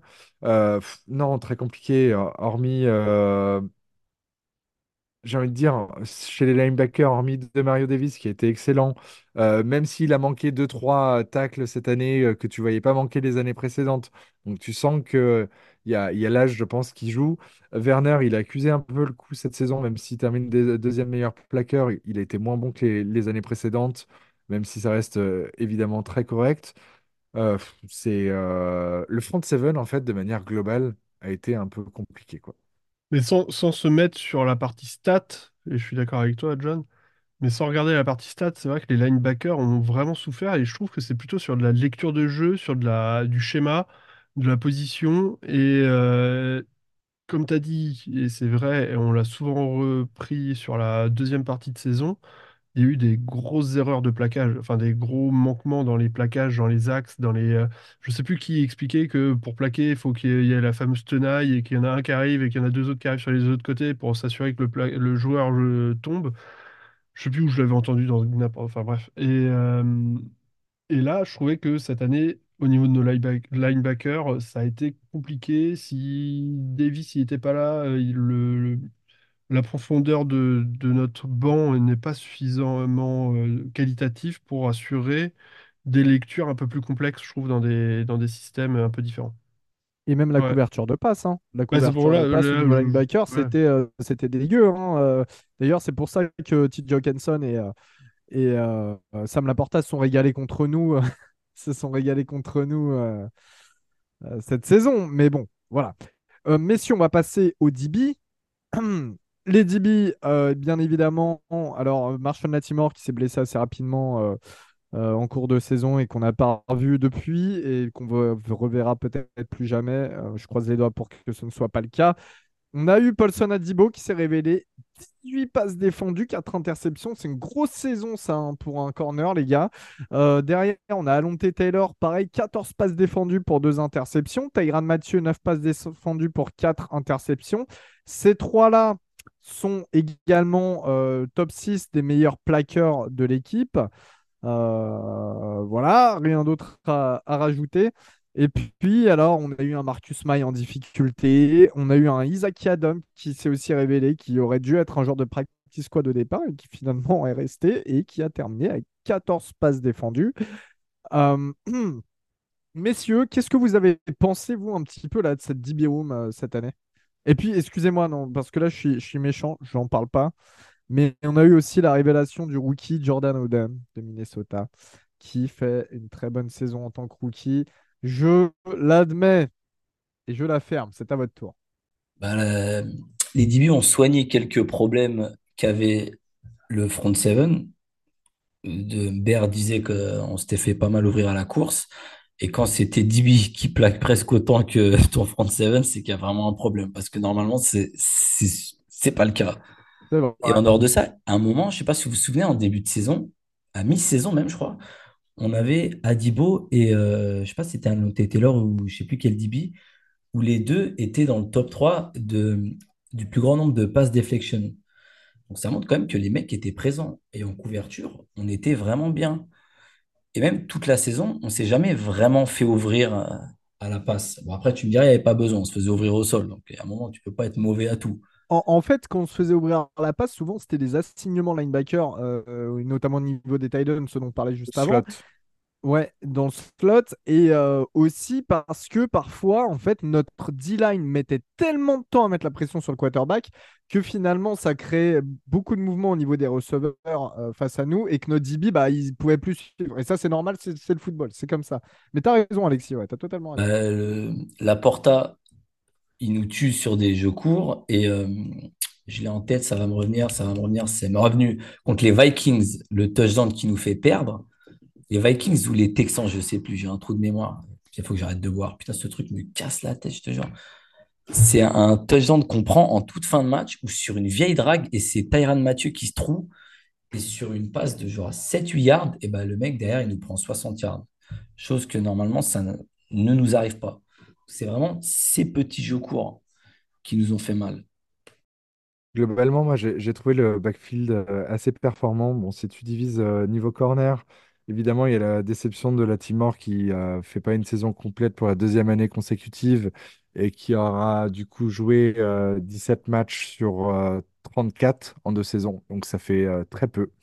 donc, il se pose la question aussi de de son état physique aussi à Marshall, euh, à voir ce qui sera fait ou pas plus tard avec lui. Euh, euh, saison révélation pour Paulson Adibo qui, qui a pas mal vendu du rêve. Hein. Franchement, il fait une, une, énorme saison, ça fait plaisir, surtout après sa deuxième année qui a été très compliquée. L'année dernière, faut pas oublier qu'il a perdu sa place plusieurs fois sur l'extérieur pour Alante Taylor. Donc franchement, chapeau. Et au contraire, Alonte Taylor, qui a une deuxième année difficile. Euh, il a changé de poste. Il était dans le slot. Et clairement, bah, il a été mauvais. Hein. Ça a été un, des pires slots euh, de la ligue, euh, statistiquement parlant. Il a eu de, bonnes, de bonnes fulgurances. Il a su montrer un, mental d'acier en fin de saison, notamment face aux Bucks, où il se fait bench en cours de match parce qu'il se fait ouvrir. Et derrière, il va chercher une interception qui retourne le momentum vers nous. Donc, euh, il a montré à plusieurs moments qu'il avait quand même un, mental. Alors, je sais pas si c'est le fait qu'il n'ait pas de cerveau ou euh, qu'il ait un vrai mental. Je ne sais pas, mais c'est. Voilà, il plutôt ça. Les et ses fulgurances, il y a des moments, c'est quand il est remis sur l'extérieur. Voilà, c'est surtout ça. Ouais, donc, euh, sur le slot, tu vois, il est. pour moi, c'est faut arrêter l'expérimentation. Ça n'a pas marché, ça ne marchera pas. Euh, et sur les safety, j'ai trouvé Tyron Mathieu qui a pu accuser le coup par moment sur la saison, a été globalement bon. Euh, il est auteur de plusieurs interceptions. Euh, il y, a eu des matchs où, où tu, le, tu sentais qu'il était là, c'était le, le Honey Badger, et d'autres où il était un petit peu plus en difficulté. Et, il est vieillissant aussi, malheureusement. Bah, c'est ça, voilà. Comme côté des autres safety, il a un peu, il est un peu vieillissant. Globalement, tu vois, quand Marcus May euh, c'est euh, blessé ou suspendu, ou je sais plus ce qu'il a eu, enfin suspendu. Suspendu, ouais. Il a effectué sa suspension en décalé. Euh, donc au final, je pense que c'était une des meilleures choses qui pouvait, qui pouvait arriver au backfield parce que May était déjà nul, mais nul à chier. Ça a été l'émergence de Jordan Oden pour le grand plaisir de d'Elio. Et surtout, pour en rajouter sur le gros plaisir d'Elio, c'est que Jonathan Abram, en tant que strong safety, a pas mal performé. Et aujourd'hui. en parler. C'était mon petit chouchou de, de mon backfield. Il me dit. Cogne. Ah, il mérite son contrat. Le Kenny voilà, Vacarobis. C'est ça, mais euh, force est de constater qu'il a été bon euh, sur les matchs où il a été titulaire au, poste de strong safety. L'alternance entre euh, lui et Lonnie Johnson n'a pas été dégueu. Si on peut resigner les deux qui sont free agent à un prix correct, pourquoi pas? Lonnie Johnson a été très bon en special teams d'ailleurs avant qu'il se blesse pour la fin de la saison. Mais je pense que la blessure de Marcus May était ce qui pouvait d'arriver de mieux au backfield. Pour conclure, ce qui est intéressant quand même, c'est que dans tous les noms que tu as cités, John, finalement, il n'y en a qu'un seul qui est très connu, c'est Tyrone Mathieu. Le reste, euh, pour, je pense pour la plupart de, ceux qui suivent la NFL sans euh, forcément suivre les Saints particulièrement, ce ne sont pas des, gros joueurs ou des joueurs euh, très intéressants. Et au final, ça a plutôt bien fonctionné. Bon, la Timor quand même. La Timor, hein il est quand même top corner dans oui, la sans, alors, sans parler de la Timor, là, je te... ouais, alors là, oui, évidemment. Je te parle de la saison globale sur ceux qui, sont, ah, oui. ont toujours été là. Et, et, non, non, ouais, je, je trouve que que, c'est révélateur aussi euh, d'une bonne tactique défensive. Hein, et, c'est voilà, c'est là où il faut, euh, faut rendre hommage à Denis Allen, c'est que ça un reste un coordinateur par être coach. Voilà, ça reste un excellent euh, coordinateur défensif, une un excellent cerveau sur ce côté du jeu, et il le prouve encore qu'il sait faire des miracles avec parfois des joueurs non connus ou alors des débiles. Messieurs, eh ben, il a qu'à y retourner. Messieurs, moi ça me dérangerait pas. Euh, allez, on, conclut vite fait avant de passer aux awards. Là, les special teams, ça a été. Vous en avez parlé trop longtemps sur les épisodes tout au long de la saison. Donc là, cette fois-ci, ça doit être concis, ok? Euh, Je vous le dis parce que sur le nombre de field goals tentés de Blake Groupie il y en a 32 de, passés sur 37. Le plus long, c'est 55 yards. Euh, on a euh, deux ratés, euh, notamment entre 20 et 29 yards. Ça, c'était la période un petit peu inquiétante de Black Groupie. On va pas se mentir, elle était rookie, il arrivait à Notre-Dame, c'est un ancien transfert d'une plus petite fac avant Notre-Dame, etc. Il y avait quand même de la pression pour lui. Je suis pas un grand fan de Groupie, Alexis non plus. Bon, voilà, il y, a, pas. il, va, il va rester la saison prochaine, j'imagine, Bébert. Non, en fait, euh, désolé, je voulais parler du punter, mais vu qu'on est sur le. Eh bah, parle, euh, moi du punter, parce que de toute façon, Groupie, il n'y a pas grand chose à dire. non, mais le punter, je voulais juste euh, leur parler juste avant qu'ils s'énervent, là, les deux ensemble. Mais pour aller dans, la... dans le sens de Lou et de Lee, j'ai fait un screenshot, et je crois que c'est un, papier de Nick Underhill. il a sa moyenne de retour de. de... Alors, attendez, je rembobine. La moyenne après son punt de retour est de 2,2 yards en moyenne, ce qui est la meilleure en NFL. Donc voilà, ça c'est bien. Merci. Le retour concédé. Le retour concédé. Merci. J'arrivais pas à trouver le, terme. T'inquiète pas que je l'ai cette stat sous les yeux, mon pote. Ah bah voilà, excuse-moi, j'ai coupé l'herbe sous le pied, Alexis. Mais au moins ça c'est bien. Après, euh, c'était quand même parfois et souvent moyen mauvais. Voilà, médiocre. Voilà, c'est le bon terme, médiocre. À vous, vous pouvez, vous avez 10 minutes. Je te trouve dur. Tu redis un truc comme ça, on te coupe ton micro. Mais médiocre, c'est juste en dessous de, de, moyen. Et c'est mieux que nul. Voilà. Non, mais pour moi, il est moyen. Mais juste, ce qu'on lui demande, c'est tu punnes pas très loin. Ok, t'es pas extraordinaire. Ok, mais juste ne concède pas de yard sur retour de punt. Parce que c'est un truc qui, qui fait chier. Clairement, il n'y a rien de plus horrible que concéder des, des yards, voire des touchdowns sur une phase de jeu où tu es censé te dégager. Et comme tu dis, c'est le meilleur à ce niveau-là. Donc, il a rempli cette part du contrat. Le reste, en même temps, quand tu punnes pas très loin, tes coéquipiers, ils ont le temps d'aller jusqu'au porteur de ballon. Ouais, mais c'est un, un, compromis.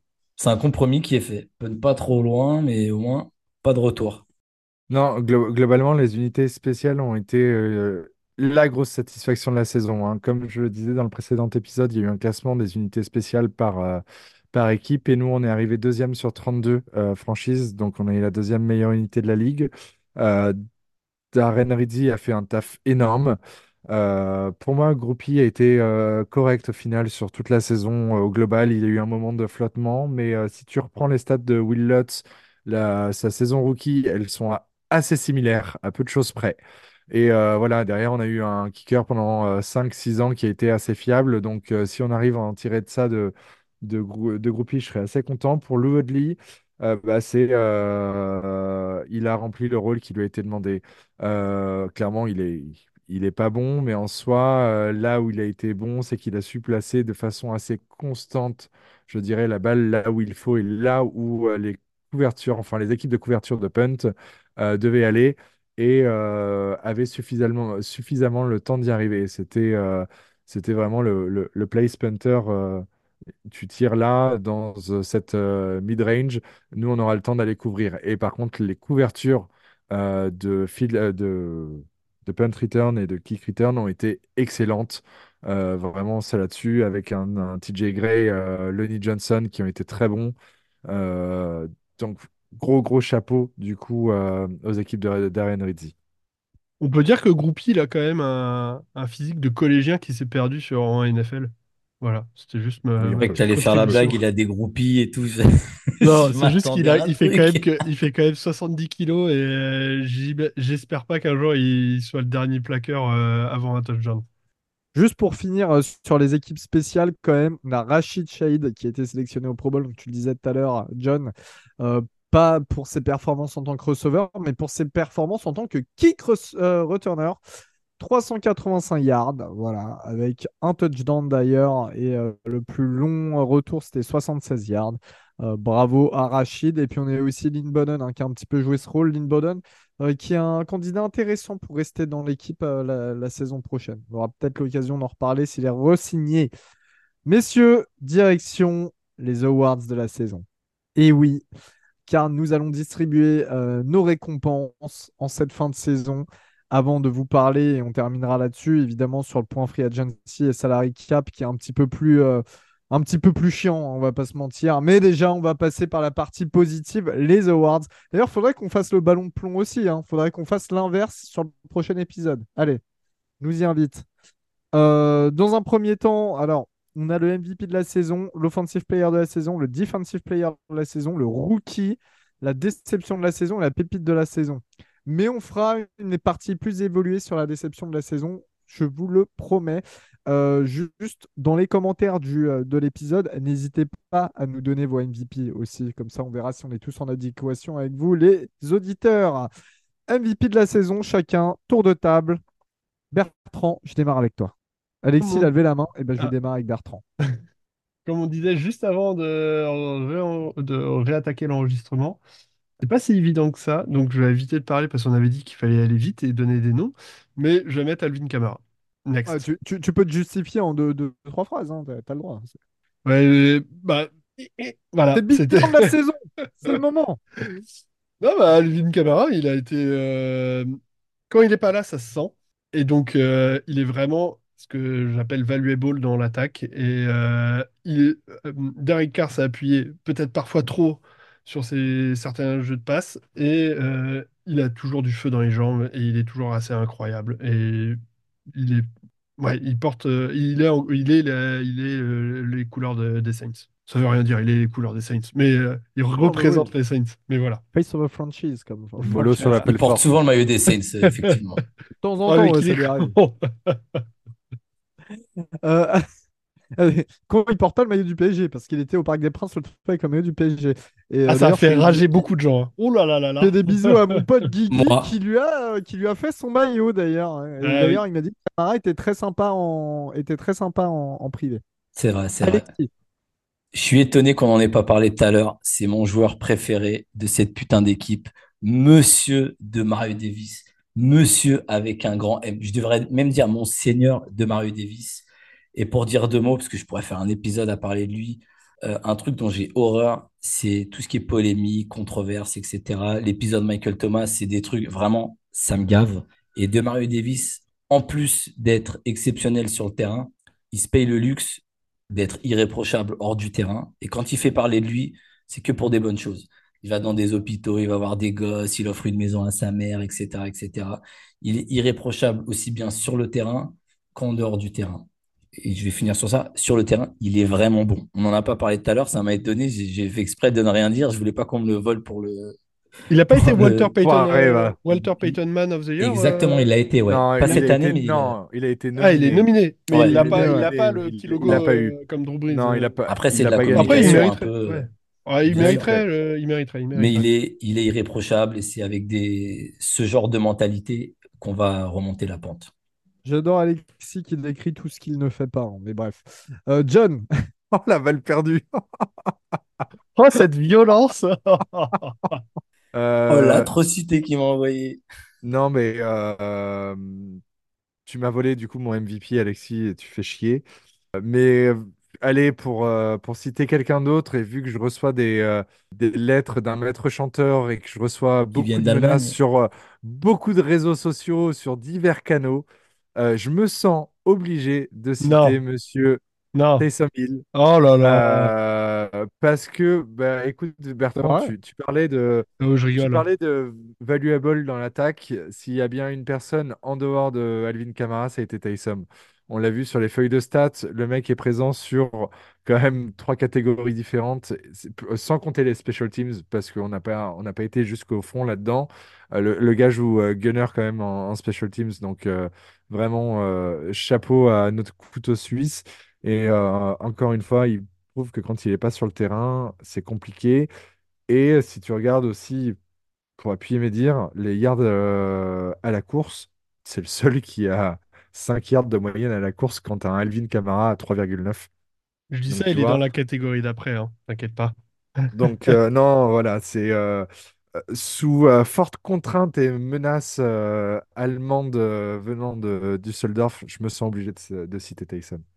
Et ben c'est marrant que tu le dises parce que j'allais euh, justement euh, parler de ça et il vient de nous tweeter sur il vient de nous mentionner Saints France il y a 5 minutes Tyson Dragon qui nous dit trop content de venir à Vegas pour se léger sous la pluie rembourser Saints France et oui parce qu'en plus de ça Etienne euh, par son boulot est à Las Vegas pour le Super Bowl voilà Et Euh, il vient de m'envoyer en privé une photo du merch euh, du Super Bowl. Et il est dégoûté parce qu'il ne peut pas se payer le beau chapeau de paille parce qu'il coûte exactement 60 dollars. Comme nous disons dans la vie chez De mon côté, en MVP, et bah allez, euh, pareil, j'aurais mis de Mario Davis.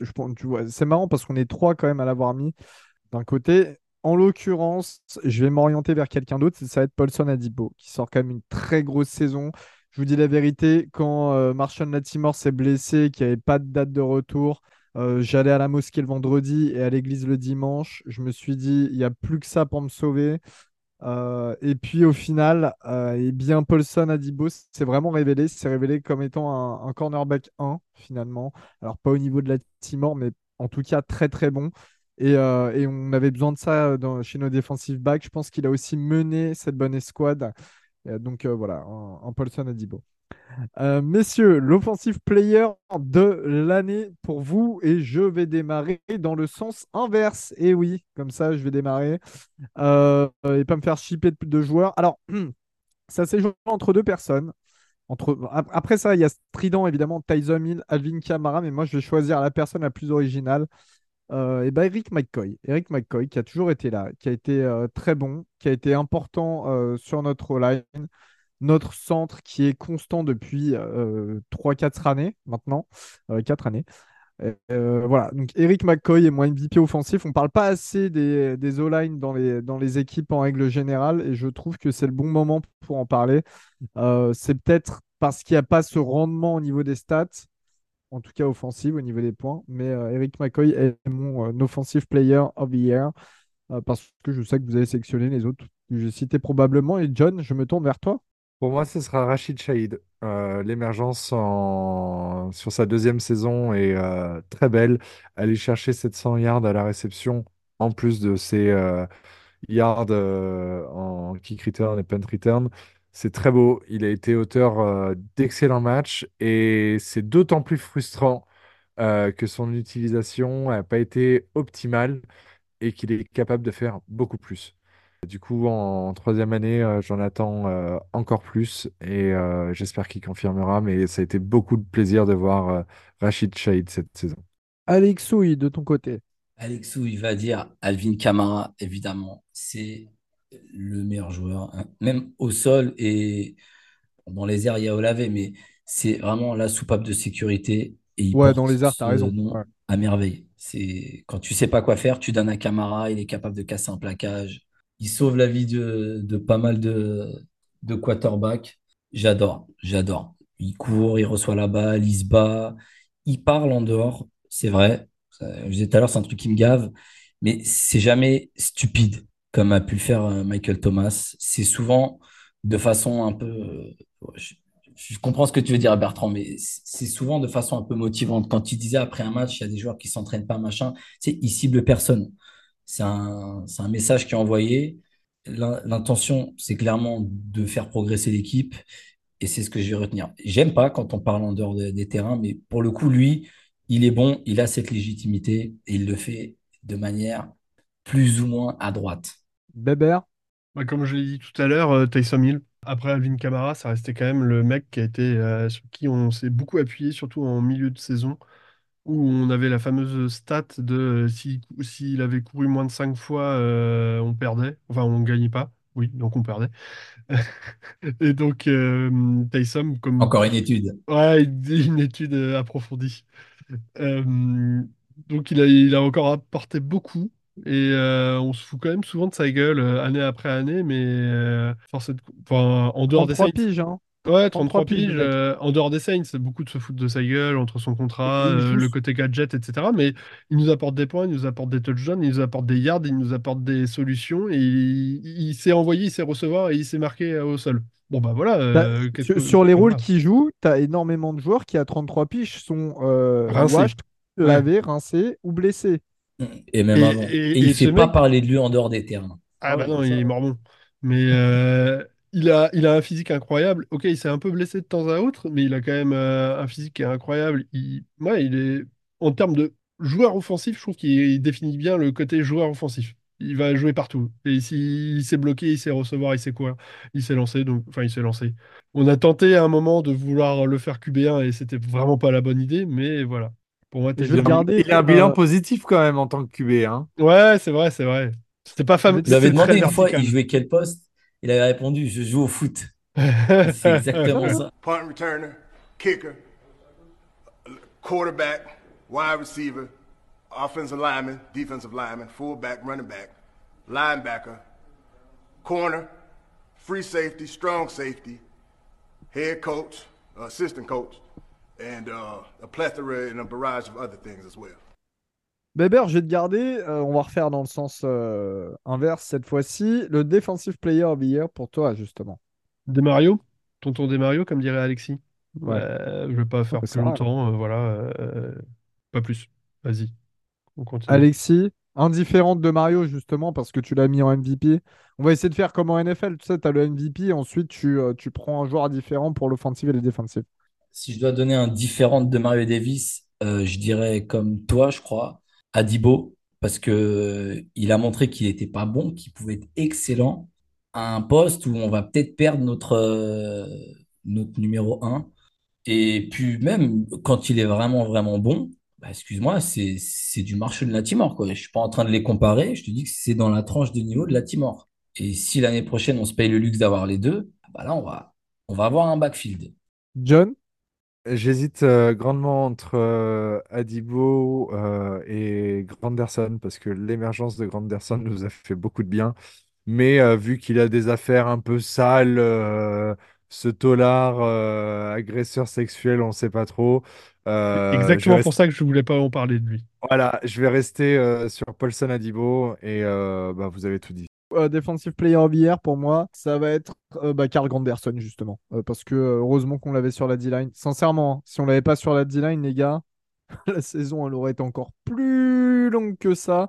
Donc je peux pas m'empêcher m'empêcher de le mettre. Et le beau contrat qu'on lui a fait signer, il est, il est mérité. Il est mérité. On n'a pas fait une trade Hendrickson bis. Et ça, j'ai bien aimé aussi ce move de la part de, notre front office. Non, et, le, contrat, est très intéressant. Ouais, voilà, il est très, il est très intéressant, très honnête. Oui, oui. Euh, j'ai envie de dire un peu en dessous de la valeur euh, du marché pour un joueur qui a ce nombre de sacs-là. Donc, euh, c'est très bien qu'on le laisse. Hendrickson a coûté beaucoup plus cher. Messieurs, oui, mais Hendrickson est à 14 sacs par saison.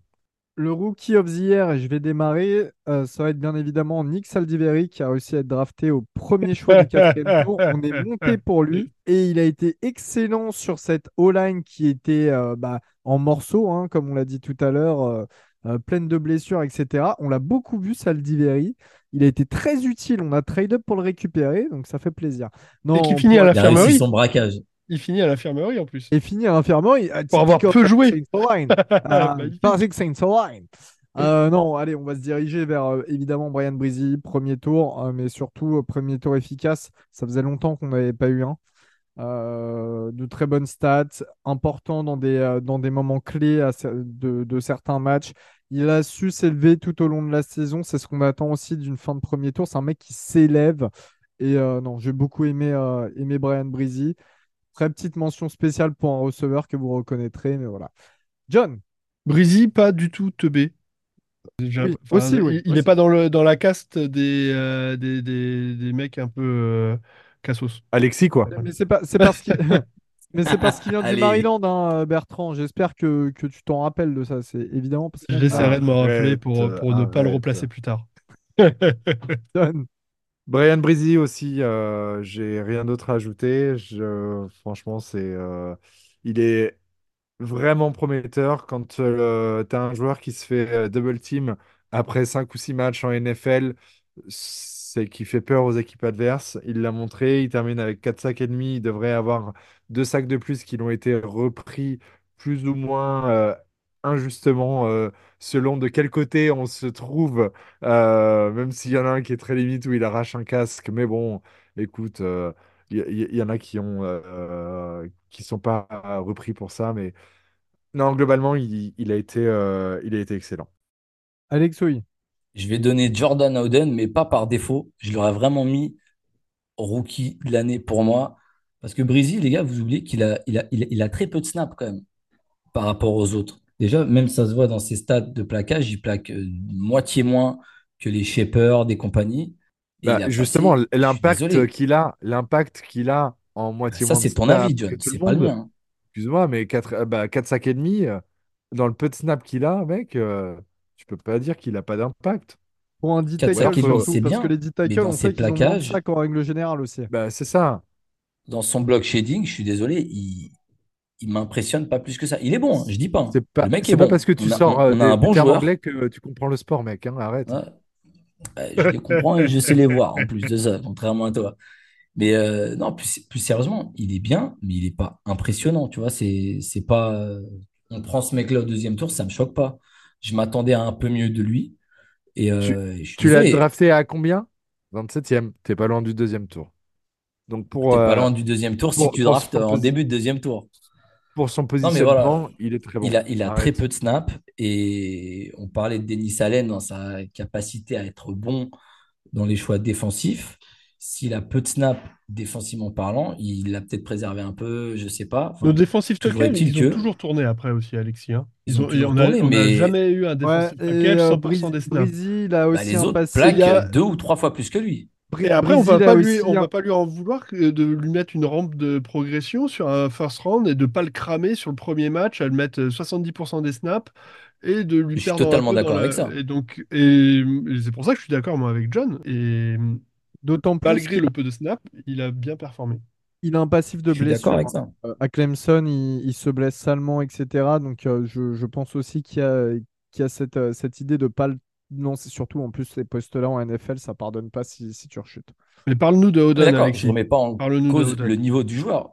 Mais c'est juste que pour moi, le rookie. Non, bien sûr, bien sûr, vas-y. La saison, je mets plus Jordan Oden parce que saison prochaine, si je le vois titulaire, ça ne me choque pas et je suis même curieux de voir ce que ça va donner.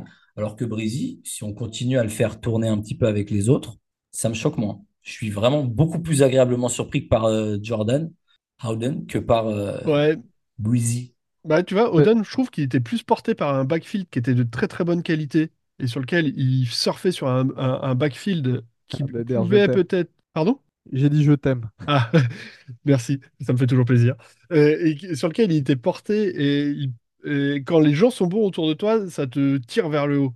Et là, c'est euh, dans la D-line, c'est quand même Breezy qui a tiré la D-line vers le haut. Où, comme disait John, il était en double team et qui a tiré pour moi la, la D-line vers le haut. Et du coup, pour toi, de mon point de vue aussi. Est... Breezy oui, oui, bien sûr, Breezy. Et je, vais arrêter là. Et mention euh, à Haiti Perry. Hein. Tout à l'heure, je ne sais pas quel nom, mais euh, Haiti Perry qui euh, monte Tout le monde aurait reconnu. Clairement. Ça, c'est vrai. Pour un Big up à Haiti Perry. Ouais l'ancien de Wake Forest, tout ça, Martman. Euh, messieurs, allez, on termine cet épisode. Désolé, épisode un petit peu long, mais c'est l'épisode bilan, les gars. Vous pouvez pas dire euh, quoi que ce soit là-dessus. Vous l'écoutez en deux fois, en trois fois. Voilà, c'est ça. Vous avez le temps. Super Bowl, vous aurez le temps. C'est pas vous qui le montez l'épisode, les gars. Alors, je suis pas sûr qu'il sorte avant le Super Bowl. Hein. Tu t'annonces là avant le Super Bowl. Maintenant, il faut que je bosse. Hein. Enfoiré. je monte à Lille si ça arrive. La déception de la saison, compliquée. Alors, comme je vous l'ai dit, on développera un petit peu plus tard, euh, enfin un petit peu plus tard dans un très prochain épisode, à mon avis. La déception de la saison pour chacun d'entre vous. Et du coup, vu que Bertrand, tu as terminé, c'est toi qui redémarre. Il va peut-être être dur celui-là. J'en ai un, mais je le laisse à Alexis. Mais donc je vais en prendre un autre. Je vais quand même parler de, de Derek Carr. C'est peut-être un peu dur de dire Derek Carr, mais j'avoue en avoir attendu un peu plus, même s'il est moyen, voilà, tout ça. Et je le mettrai quand même dans la déception parce que il m'a déçu ou il m'a frustré et j'aurais attendu un peu plus et j'aurais voulu un peu plus de constance de sa part, même dans la moyenne, dans le côté moyen, mais un peu plus de constance. Je te comprends. Et donc voilà. Il jamais vu jouer avant ou quoi? Si, mais donc je suis quand même déçu. Parce que j'avais, j'osais espérer, j'osais espérer que nous Saints, on était bien meilleurs que euh, ces pauvres petits Raiders et qu'on allait pouvoir l'élever et le mettre à, son vrai niveau de QB. Bon, bah, force est de constater, c'est que bon, on n'est pas forcément le mieux, mieux, mieux. Donc voilà. Mais euh, je sais que c'est un peu dur et on n'en a pas encore vraiment parlé. Voilà. Bah oui, c'est dur. Alexis, euh, le jeu des devinettes va être très facile. Hein. Euh, ça commence par un J, ça finit par euh, Amal Williams. Je vais même pas euh, me pencher sur le sujet. C'est Jamal Williams. Next. Pour toi, John? Cameron Jordan. Parce qu'il a vraiment accusé le coup cette saison et ça m'a fait mal au cœur de le voir ne pas réussir à faire ses stats habituelles ou aller chercher au moins 7-8 sacs. j'ai longuement hésité avec Marcus May, mais Marcus May, c'est même pas une déception, c'est juste qu'il est nul. Donc euh, voilà, grosse déception euh, la saison de, euh, de Cameron Jordan. Bah, vous avez cité un petit peu ceux que j'aurais que j'aurais donné. Alors après, bon, est-ce qu'on peut mettre en déception un certain premier tour d'il y a deux ans qui est Oui, je pense que oui. Peyton Turner, non mais déception totale, mais après bon, voilà. Ah non, pardon, je pensais au premier tour de l'année dernière. Excuse-moi, Elio. Alors, ouais, et oui, et ben, en fait, c'est ce que j'allais faire. Et je, pensais aussi à Pete Werner, qui n'a pas été euh, exceptionnel, sincèrement. Mais, mais vous avez raison, Trevor Penning, déception. Alors, est-ce que c'est que à cause de lui? Oui et non. Mais voilà, c'était un petit peu annoncé. On adore prendre des mecs avec un bon RS au Pro Bowl. Euh, oh là là, drafter Penning aussi haut, pour moi, c'était une hérésie. Mais bref, on y est. Il n'est pas bon. Euh, ça, on a joué quand même avec Andrew Speed, comme on disait, en left tackle. Ce qui n'aurait jamais dû être le cas euh, dans n'importe quel monde. Penning a tout simplement été benché. On ne sait pas exactement pourquoi, mais ce n'est pas des affaires extra sportives apparemment. Donc voilà. Euh, il a été benché et il n'a pas joué euh, à partir de la moitié de la saison parce qu'il était nul euh, dès le début. Voilà, c'est tout. Il n'y a, rien à dire de, plus. Et c'est très dur de drafter un left tackle aussi haut pour qu'il soit aussi nul qu'on a réussi à drafter un certain Terran Armstead au troisième tour, si je ne dis pas de bêtises. Euh, messieurs, et on termine avec euh, ce, cet award, la pépite de la saison. C'est un peu le joueur un petit peu inconnu au bataillon auquel on ne s'attendait pas et qui finalement a réussi à euh, performer cette saison. Et là, je ne l'ai pas en tête, mais John, tu vas passer avant moi. Donc, John, c'est pour ta tête. Jordan Oden, parce qu'il fait une excellente saison et parce que bah, il te fait fermer un petit peu ta bouche, Elio, quand même. Faut, faut le reconnaître. Hein? Elle est dure à avaler, celle-là. Bon, allez, moi je vais y aller. Alors, A.T. Perry pour moi, euh, qui, euh, qui franchement, voilà, septième tour l'année dernière. J'étais très content du choix pour être un sueur de CFB, mais quand, tu le sais pas forcément, tu suis pas euh, le college football, tu t'y attends pas.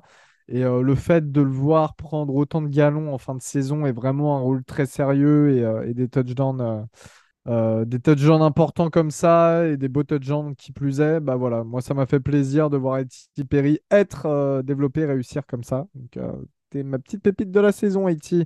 Alexis J'aurais dit Jordan Oden, mais du coup, je vais trouver un autre nom. C'est aussi pour te faire chier, Elio, un certain Jonathan Abraham. Et Abraham, hein, pas Abraham comme, comme disait tout le temps mais moi, arrêtez, vous croyez que j'ai un truc contre Abraham? J'ai J'ai dit. T'as un, truc contre lui. Le strong safety Golemont, genre qui est là que pour plaquer, casser des bah, têtes. Franchement, il est pas si Golemont que ça. Parce qu'en couverture, il a montré certaines choses, dont une inter qui fait, qui est vraiment belle, Il est dans sa zone, il réattaque ah, le joueur. Il est non, l'Inter, c'est, euh, le ballon, il tombe à 3 mètres du, du, receveur. Genre, avant, tu as juste. Euh, non, mais il garde les yeux, il garde les yeux sur, le, sur le quarterback. Je me rappelle très bien celle de Mayfield. Genre, le receveur, il est 3 mètres devant Abrams. Abrams, c'est largué, c'est juste que Mayfield. Il ouais, mais il n'est pas dos jeu. Il n'est pas dos jeu comme un gogol. Parce que c'est pas un gogol, Elio. Il a une famille, il a des enfants, tu le respectes, c'est tout. Ferme-la un peu, merde. non, mais en plus de ça, sa fonction première, comme tu dis, c'est de plaquer. Donc, ça peut être genre le genre de safety que tu mets dans la boîte. Tu sais que s'il a s'il a un, freeway, je sais pas si on dit ça, mais sur le quarterback, tu sais qu'il va y aller et putain, tu vois Jonathan Abraham devant toi, tu lâches la balle, tu prends une intentional grounding, c'est pas grave. Mais non, ça m'a plu de le voir et en début de saison, dans ma liste de 53, je l'avais mis en me disant qu'il pourrait servir dans certaines situations et bah, force est de constater que j'ai pas toujours tort, bande de salopards. Tu vois Regardez-moi tous là dans les yeux à la caméra. J'ai pas tout le temps tort. des joueurs que j'aimerais vraiment voir euh, chez nous la saison prochaine. Même ce qu'il apporte sur le terrain, euh, dans sa mentalité, etc. Euh, c'est un dog, comme on dit. Bébert rapidement, Isaac Yadom, bon petit joueur, très, très intéressant de l'avoir dans la, dans la depth chart en, dans la secondary. Il nous a fait des, il nous a fait des remplacements qui sont intéressants. Il peut rentrer sur des packages euh, avec euh, double nickel ou des, vraiment des grosses couvertures aériennes. Et donc, c'est vraiment ce genre de joueurs qu'il faut avoir, qui sont un peu sur qui tu peux compter, mais sur qui tu peux compter pour ne pas être titulaire, mais euh, quand il faut rentrer sur le terrain, ils sont, ils sont sereins. Donc, c'est voilà, j'aime bien. Après, j'étais d'accord, j'avais Haïti Perry et tout. non, non, mais Yadom, excellent choix. Je suis totalement d'accord avec toi. Messieurs, Allez, la free agency, le salary cap, et, et ça sera la fin. Mickey Loomis has always been a wizard with the salary cap.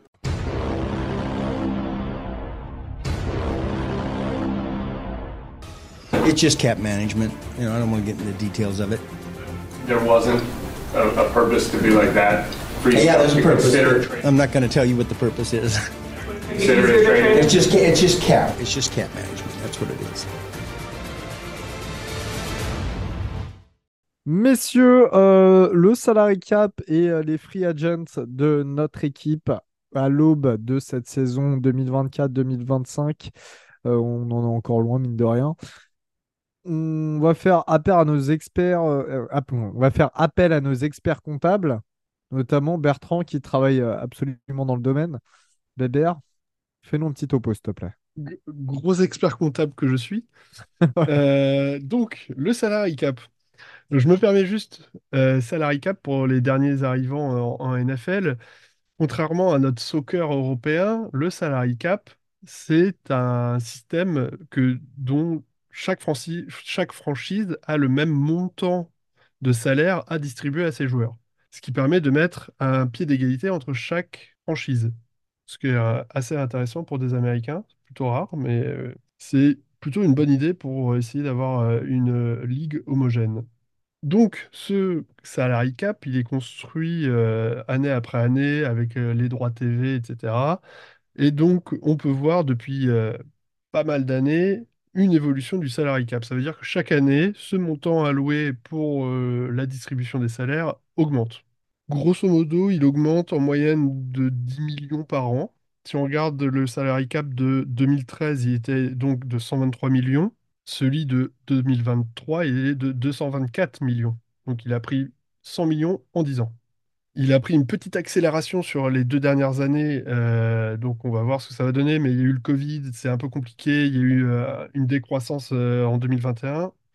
On va pas trop rentrer dans les détails, mais voilà comment ça fonctionne en termes de salary cap. Et ensuite, la franchise distribue ces 224 millions ça va être dur hein, de distribuer 224 millions divisé par 53 joueurs, ça fait quand même des bons montants.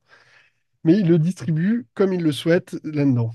Chez nous, chez les Saints, alors il y a beaucoup de gens, pendant les off-season, il y a des insiders qui, qui deviennent fous sur les Saints parce qu'on a une politique un peu agressive sur ce salary cap qui fait que il y a des mécanismes qui font que euh, on se retrouve avec de l'argent mort. Donc on va un peu expliquer rapidement.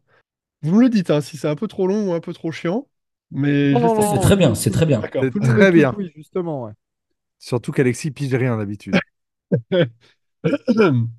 J'ai l'impression d'écouter, tu sais, euh, d'écouter euh, l'afterfoot quand ils invitent les mecs qui parlent des, euh, droits de diffusion, etc.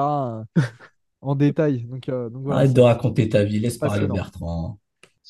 Donc, pourquoi on en parle beaucoup chez nos Saints? Parce qu'on a une politique du front office qui est un peu différente, un peu différente, oui, qui est un peu différente des autres franchises sur lequel on a ce qu'ils appellent en anglais euh, kick the can down the road, ça veut dire un peu repousser les problèmes. C'est-à-dire qu'on a la possibilité, sur un contrat, si on prend un exemple, allez, prenons un exemple, euh, on a un, joueur qu'on veut signer sur 3 ans à 90 millions, on va dire qu'il a 20, 30, 40 millions, ça fait pas 100, ça fait pas 90, mais euh, si, 20, 30 et 40 millions chaque année, et qu'à la deuxième année, on veut modifier un peu son contrat pour réduire les 30 millions. On a la possibilité de réduire euh, le, montant d'une année en passant un volume d'argent en bonus, c'est-à-dire qu'il faut sortir du cash par la franchise et qui retrouve donc un mm, salaire de base euh, minimum. Donc il va passer de 40 à par exemple 2 millions. Le reste, il va être payé en bonus direct et ça va être du cash à sortir. Mais la contrepartie, c'est qu'il faut créer il y a un mécanisme qui crée des années supplémentaires qui s'appellent des void years, donc des années vides, qui, sont, qui rentrent dans les, dans les comptes des années, par exemple. Euh, donc si on a pris trois ans, la quatrième année et la cinquième année, il y aura de l'argent mort qui va être rebasculé sur ces années-là. Donc ça veut dire que le joueur ne sera plus présent dans le roster, mais il aura un poids d'un point de vue argent dans ce roster. Et c'est ça que les Saints aiment bien faire, c'est-à-dire chaque année restructurer des contrats pour rebalancer de l'argent dans des années plus tard. Le fameux kick the can down the road, qui veut dire un peu repousser le problème aux années d'après. Pour bien montrer où on en est là-dedans, en 2023, donc il y avait un salary cap à 224 millions de dollars. Nous avions 35 millions de dollars de dead money, d'argent mort, d'argent qu'on doit à des joueurs qui ne sont plus dans le roster je vous invite à aller voir quelques articles sur ESPN. Euh, e donc, euh, Catherine Terrell qui a fait un article il n'y a pas longtemps sur ESPN, euh, e sur les Saints en particulier, et donc qui explique un peu les mécanismes et sur quels joueurs on peut faire ce genre de mécanisme pour éviter, enfin, pour pouvoir baisser un peu ses coûts année après année. Donc, pour retrouver notre. alors, attendez, j'ai la, veille qui s'est mise en route, pardon. Cette année, donc, on arrive sur euh, la fin d'année 2023, on rentre en 2024. Nous avons donc pour 2024 un roster actuel de 80 millions au-dessus du salary cap. Donc, ce que je vous ai dit tout à l'heure, les 224 millions pour 2023. L'année prochaine, d'après les calculs, ça serait vers les 240 millions. Mais nous, on a déjà 318 millions de salariés pour 2024. Donc de tout ça, c'est 80 millions, il va falloir faire des restructurations pour descendre dans la limite, sinon on ne peut pas jouer. Et donc ça va rebalancer de l'argent dans les années plus tard qui vont peser très lourd euh, dans les comptes. Et sachant que euh, pour attirer des nouveaux joueurs, il faut proposer des contrats. Donc il faut avoir de l'espace de disponible dans notre salary cap. C'est pour ça que euh, on se retrouve dans des situations parfois complexes où on aimerait avoir des nouveaux joueurs, mais on n'a pas la capacité d'un point de vue espace dans notre salary cap de les attirer. Et même si on les coupe, certains joueurs en se disant ouais mais on n'en veut plus, il y a quand même des contrats qui font que si on les coupe, ça va donc revenir dans la dead money et donc on se retrouve dans une sorte de spirale où on est obligé de continuer dans, ce, dans, bah, dans cette spirale de repousser, repousser les contrats, repousser les contrats. D'où certains épisodes où on était en train de dire, ouais, mais il faut reconstruire ou faut pas reconstruire. Donc voilà. Cette euh, technique assez agressive a été très, enfin, a été très utilisée aussi pendant les années de Drew Brees, où on avait des fenêtres d'aller au Super Bowl, parce que c'est des sortes de stratégies pour pouvoir récupérer des joueurs et être euh, super, enfin, c'est pour être, euh, pour être compétitif. Compétitif, merci, John vers le Super Bowl. Et donc, c'est un peu le win now, comme ils appellent ça les Américains. Là, on est quand même dans une phase où on est un peu moyen. Euh, on est à 8-9, 9-8. On est toujours dans cette stratégie un peu de win now, mais avec pas forcément les bons joueurs pour euh, win now. Donc, c'est un peu compliqué. Je vais vite finir, parce que ça... je vois tout le monde qui est en train de s'endormir au niveau des caméras. si on fait un petit récapitulatif de notre dead money depuis 3-4 ans, l'année dernière 35 millions, 2022 on avait 43 millions de dead money, 2021 on avait 49 millions de dead money, et 2020 c'était 22,5. Entre 2020 et 2021, si vous vous souvenez, il y a eu, un, il y a eu le pangolin qui est arrivé et qui nous a un peu cassé les burnes. Et donc, c'est pour ça qu'on est monté à 49 millions. Donc, on a l'impression que ça s'épure un peu, mais je suis pas sûr que ça s'épure vraiment dans le temps parce qu'il y a de plus en plus de contrats qui s'accumulent dans les années à venir, de gros joueurs qu'on a restructurés, euh, rebalancés dans des void years 2025, 2026, 2027. Donc, c'est un peu chaud. Euh, j'ai juste fait le comparatif comme ça, ça donne une image à tout le monde. Cette année, au Super Bowl, on a donc les Chiefs et les 49ers. Les Chiefs ont 500 000 euros de dead money cette année et les 49ers 6 millions. Donc, c'est deux stratégies complètement différentes. Je ne dis pas que c'est pas la bonne stratégie, celle qu'on a. Je dis surtout que ça doit être très compliqué pour eux d'en sortir. Je redonne la parole à mes confrères. J'espère que c'était pas trop chiant. J'ai essayé d'être C'était bien, euh, c'était bien instructif. Alors, le, podcast, j'imagine que souvent vous l'écoutez le matin en allant au boulot ou en revenant euh, du travail euh, en fin de journée, etc. Bon, s'il est 2 heures du matin, on vous en veut pas, il n'y a, pas, a pas de galère. John, mais merci Bertrand, c'était très très très merci bien. Bertrand, c'était très bien et très bien détaillé. souvent, excuse-moi John, mais souvent on a tendance à un petit peu grossir le cap des Saints, euh, pas trop expliquer ce qu'est le salary cap, c'est juste dire oh, cap sale, cap, cap hell, cap hell, cap hell, chaque année, etc. à propos des Saints. Euh, mais il n'y a jamais trop de détails qui sortent bien expliqués, notamment en langue francophone, j'ai envie de dire. Donc là, c'est bien euh, que tu aies fait ce, ce point-là. John. Et entre guillemets, pour rajouter un petit peu au propos de Bertrand, concrètement, les euh, plus grosses restructurations de contrats cette année qui nous attendent, tu as numéro 1 Derek Carr qui pourrait libérer euh, aux alentours de 25 millions, je crois, euh, de salary cap. Donc c'est quelqu'un qu'on doit absolument restructurer ça faisait partie du plan et de la construction de son contrat à la base. Euh, mais la question va se poser sur des joueurs vieillissants comme un Tyron Mathieu. Est-ce qu'on le fait, est-ce qu'on le fait pas? Cameron Jordan, on l'a déjà fait. Est-ce que ça vaut encore le coup de le faire ou pas? Il y a beaucoup de questions qui vont se poser, des décisions qui vont être difficiles à prendre. Mais euh, Michael Thomas, Michael Thomas aussi. Mais euh, on peut. Euh, alors, il y a plein de, subtilités pour euh, baisser la dead money et compagnie, comme des coupures après le 1er juin. Ça n'a pas, le même, ça pas la même échéance, etc., au niveau des, des comptes. Donc, il y a plein de subtilités. Mais j'ai envie de dire, la solution numéro une, c'est commencer par bien drafter. Et si tu draftes bien, tu as d'excellents joueurs à pas cher. Et du coup, ça te permet de nettoyer ton cap au fur et à mesure. Et je pense que c'est la stratégie la plus saine à venir euh, qu'on devrait appliquer. Pour juste compléter sur euh, la stratégie dans laquelle on est et sur laquelle on va pas y sortir tout de suite, c'est que, donc, comme je l'ai dit, pardon, cette année, on est déjà à 80 millions au-dessus du, euh, du salary cap projeté. Pour 2025, on est, donc l'année d'après, on est déjà à 300 millions de salary cap de sal pardon, 300 millions d'euros, de dollars de salariés dans les comptes.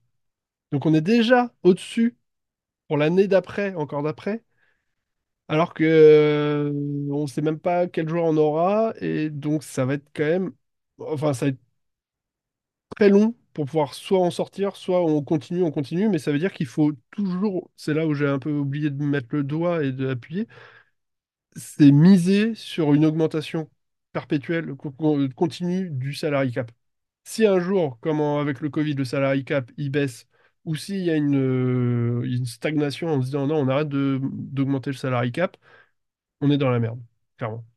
en fait, non, mais euh, la grosse attente, mais c'est un peu comme euh, justement, tu parlais du football européen plus tôt, c'est la même chose en fait, c'est les droits télé.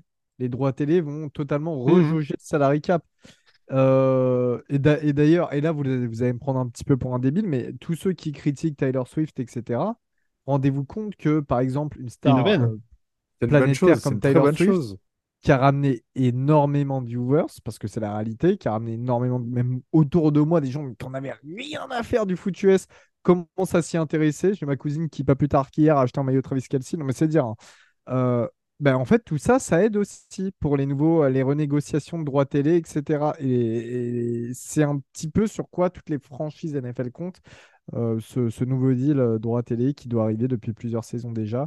On verra quand il arrivera, mais pour les Saints, c'est vrai que ça commence à beaucoup tarder et à mon avis, il risque d'y avoir, euh, ça risque d'être assez serré à ce niveau-là. Euh, messieurs, allez, avant de terminer cet épisode et nos pronos sur le Super Bowl, bien évidemment, parce qu'on avait voulu faire, euh, juste un joueur là qui est drafted free agent à partir de la, saison prochaine que vous aimeriez absolument conserver dans l'effectif. Euh, il y a quelques noms hein, chez, nos joueurs entre guillemets importants ou importants dans le vestiaire Andrew Speed, James Winston, James Hurst, Isaac, Adam, Zach Brown. Enfin voilà, il y a quelques noms. Hein. qui, qui se Kirkwood surtout, Kirkwood évidemment. Qui aimeriez-vous conserver? Un joueur. John.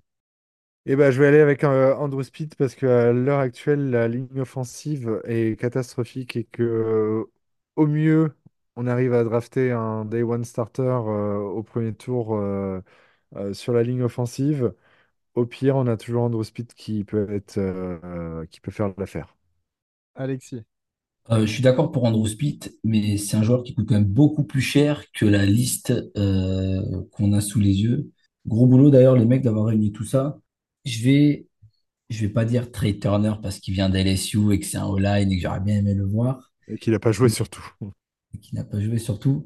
Mais je vais aller sur un joueur, euh, Malcolm Roach. Alors, je parle pas forcément en termes de niveau, bien qu'il ait, il fait partie de la rotation de l'équipe et il n'a pas été dégueulasse, quoi. C'est un joueur euh, comme Kalen Sanders et d'autres, il tourne. Et on a, on a morflé au sol une fois qu'il s'est blessé d'ailleurs. Voilà. Parce pour le coup, lui, coupe la course, il est bon.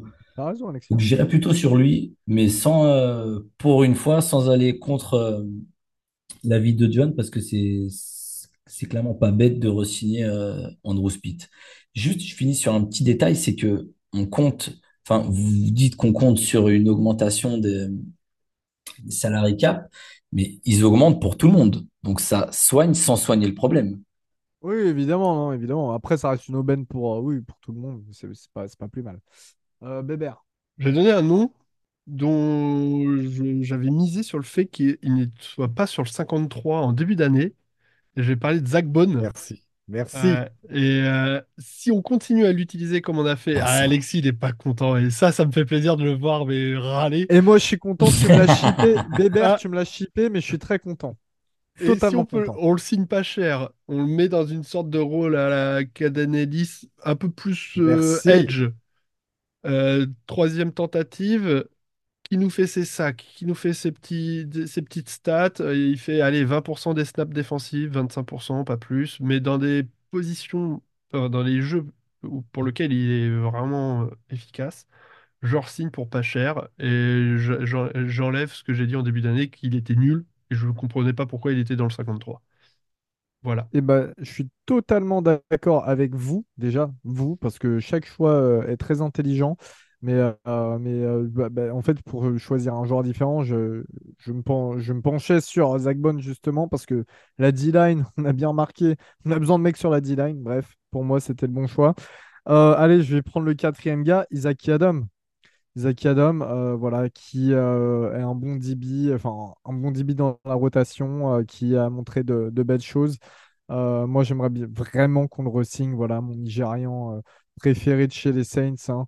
En plus, tu es demi-finaliste à la Cannes, contrairement à mon Algérie. Donc, félicitations, Isaac. J'espère que tu reviens chez nous, bien évidemment. Et John, pour conclure. Et juste pour ajouter, euh, parce que j'ai eu la question plusieurs fois sur, euh, Twitter, Rachid Shahid fait partie de la liste des free agents. Mais la nuance est, c'est qu'il est, euh, exclusive rights free agent. Donc, on a les droits exclusifs sur Rachid Shahid, c'est-à-dire que si on lui propose un contrat, même le minimum, il doit l'accepter. Donc, quoi qu'il arrive, à moins que les Saints euh, soient fous, perdent la boule et ne veulent plus de Shahid, il sera là cette année. Et derrière, ça pourra peut-être nous permettre de négocier une extension à long terme. On verra. Mais en tout cas, il sera là l'année prochaine. Messieurs, qu'on est tous. Tu vas la fermer ta gueule un peu. noter qu'on est tous.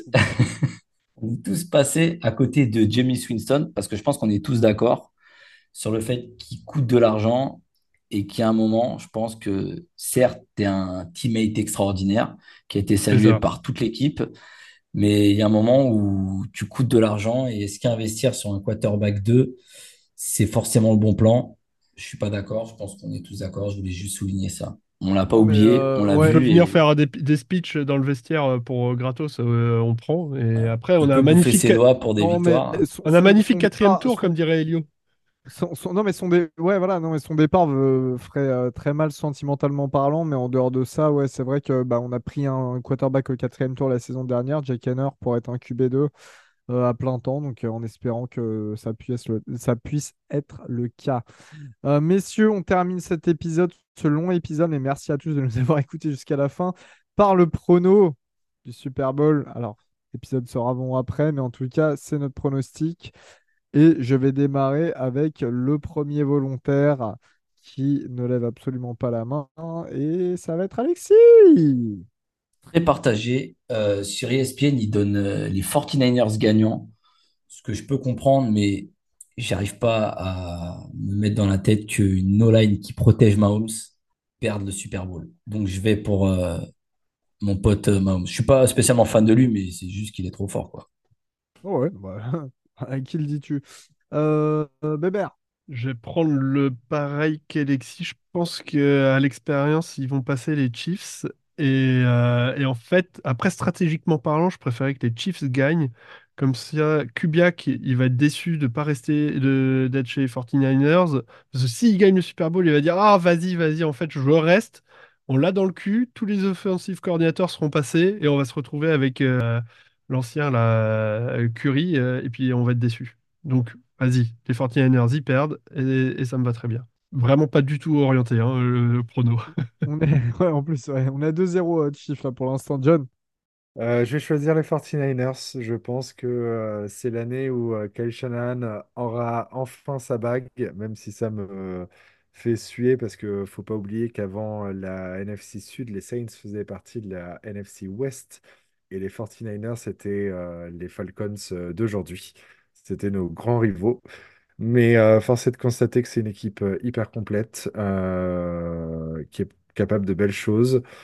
même si, alors, c'est vraiment histoire parce que j'ai envie de dire autre chose que vous aussi. Hein, je, vois, je les vois difficilement battre les Chiefs. Mais allez, soyons fous, je prends un peu de, de risque et ça sera la, la masterclass de Kyle Shanahan des risques, dit-il. Eh ben moi, je vais dire les Chiefs justement parce que personne n'a parlé de la défense des, défense des, Chiefs. Euh, Patrick Mahomes n'a jamais une défense aussi bonne. C'est une des meilleures défenses de la NFL à l'heure actuelle. Euh, l'attaque continue de faire le boulot, comme l'a dit Alexis, très bonne O-line. Alors ok, les receveurs, c'est pas les meilleurs, mais Travis Kelsey reste une bête absolue. Euh, il arrive toujours trouver à, à trouver un ou deux receveurs à Chirais ou ou même euh, Marquez euh, Valdez Cantling euh, quand il faut Patrick Mahomes. En face, on a un Brock Purdy qui, si tu arrives à stopper CMC, parce qu'il joue que des checkdowns sur CMC quand il est en galère, bah voilà, tu peux faire le jeu. On a vu aussi un Brock Purdy en difficulté la semaine dernière avec des quasi-interceptions. D'ailleurs, sauvé un moment, genre vraiment, hein, genre, c'était, sincèrement, c'était les fesses bordées de nouilles, si je peux dire ça comme ça, tout au long du match. Non mais voilà, ça a été ça. Là, la défense des, Chiefs me rassure beaucoup plus euh, que la défense des Lions euh, la, semaine dernière. Donc voilà, c'est pour ça que je donne euh, les Chiefs. Et puis les Chiefs, il y a cette habitude de victoire. Mahomes, c'est quand même c'est indescriptible, hein, je ne vais pas se mentir. voilà. Donc je, je, vois Kansas City s'imposer pour le plus grand bonheur de de tout le Missouri et d'une certaine Taylor Swift que je supporte totalement. Tu as le droit d'être connu et de sortir avec un joueur. Et c'est normal qu'on te montre à la télé, surtout quand c'est 40 secondes en tout sur un match. Donc il faut arrêter de gueuler là-dessus. Voilà. Messieurs, pour terminer sur cet épisode, avant de vous dire au revoir à tous, je pense que vous l'avez compris, on s'est quand même plutôt manqué euh, dans l'équipe de Saints France pour enregistrer. Donc je pense qu'il y aura plus d'épisodes que prévu pendant la off-season. Euh, on essaie de se retrouver vite. Épisode long, mais épisode ultra important finalement. On ne pouvait pas l'éviter cet épisode long euh, cette année. Donc euh, voilà, on y est. On vous remercie de nous avoir écoutés jusqu'à la fin. On vous remercie également de nous avoir suivis tout au long de la saison. Mais ça, on vous l'a dit tout au long de la saison. Donc vous allez pas nous on va pas vous rabâcher ça. On vous fait d'énormes bisous. dans un premier temps, bisous John. Bisous. Bisous, bisous. Alexis, bisous, bisous. Bisous mon coquin. Bébert, bisous, bisous. Euh, bisous du Nord. Et puis, que t'as pas voulu t'arrêter.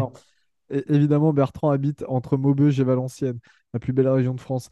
Euh, allez, les, les, deux meilleurs mots qui existent. Allume ton micro, Alexis. Il est où le bouton là? Il est là. Allez, hurrah, Let's ah go. Et bon courage pour le montage, Bertrand. Salut à tous.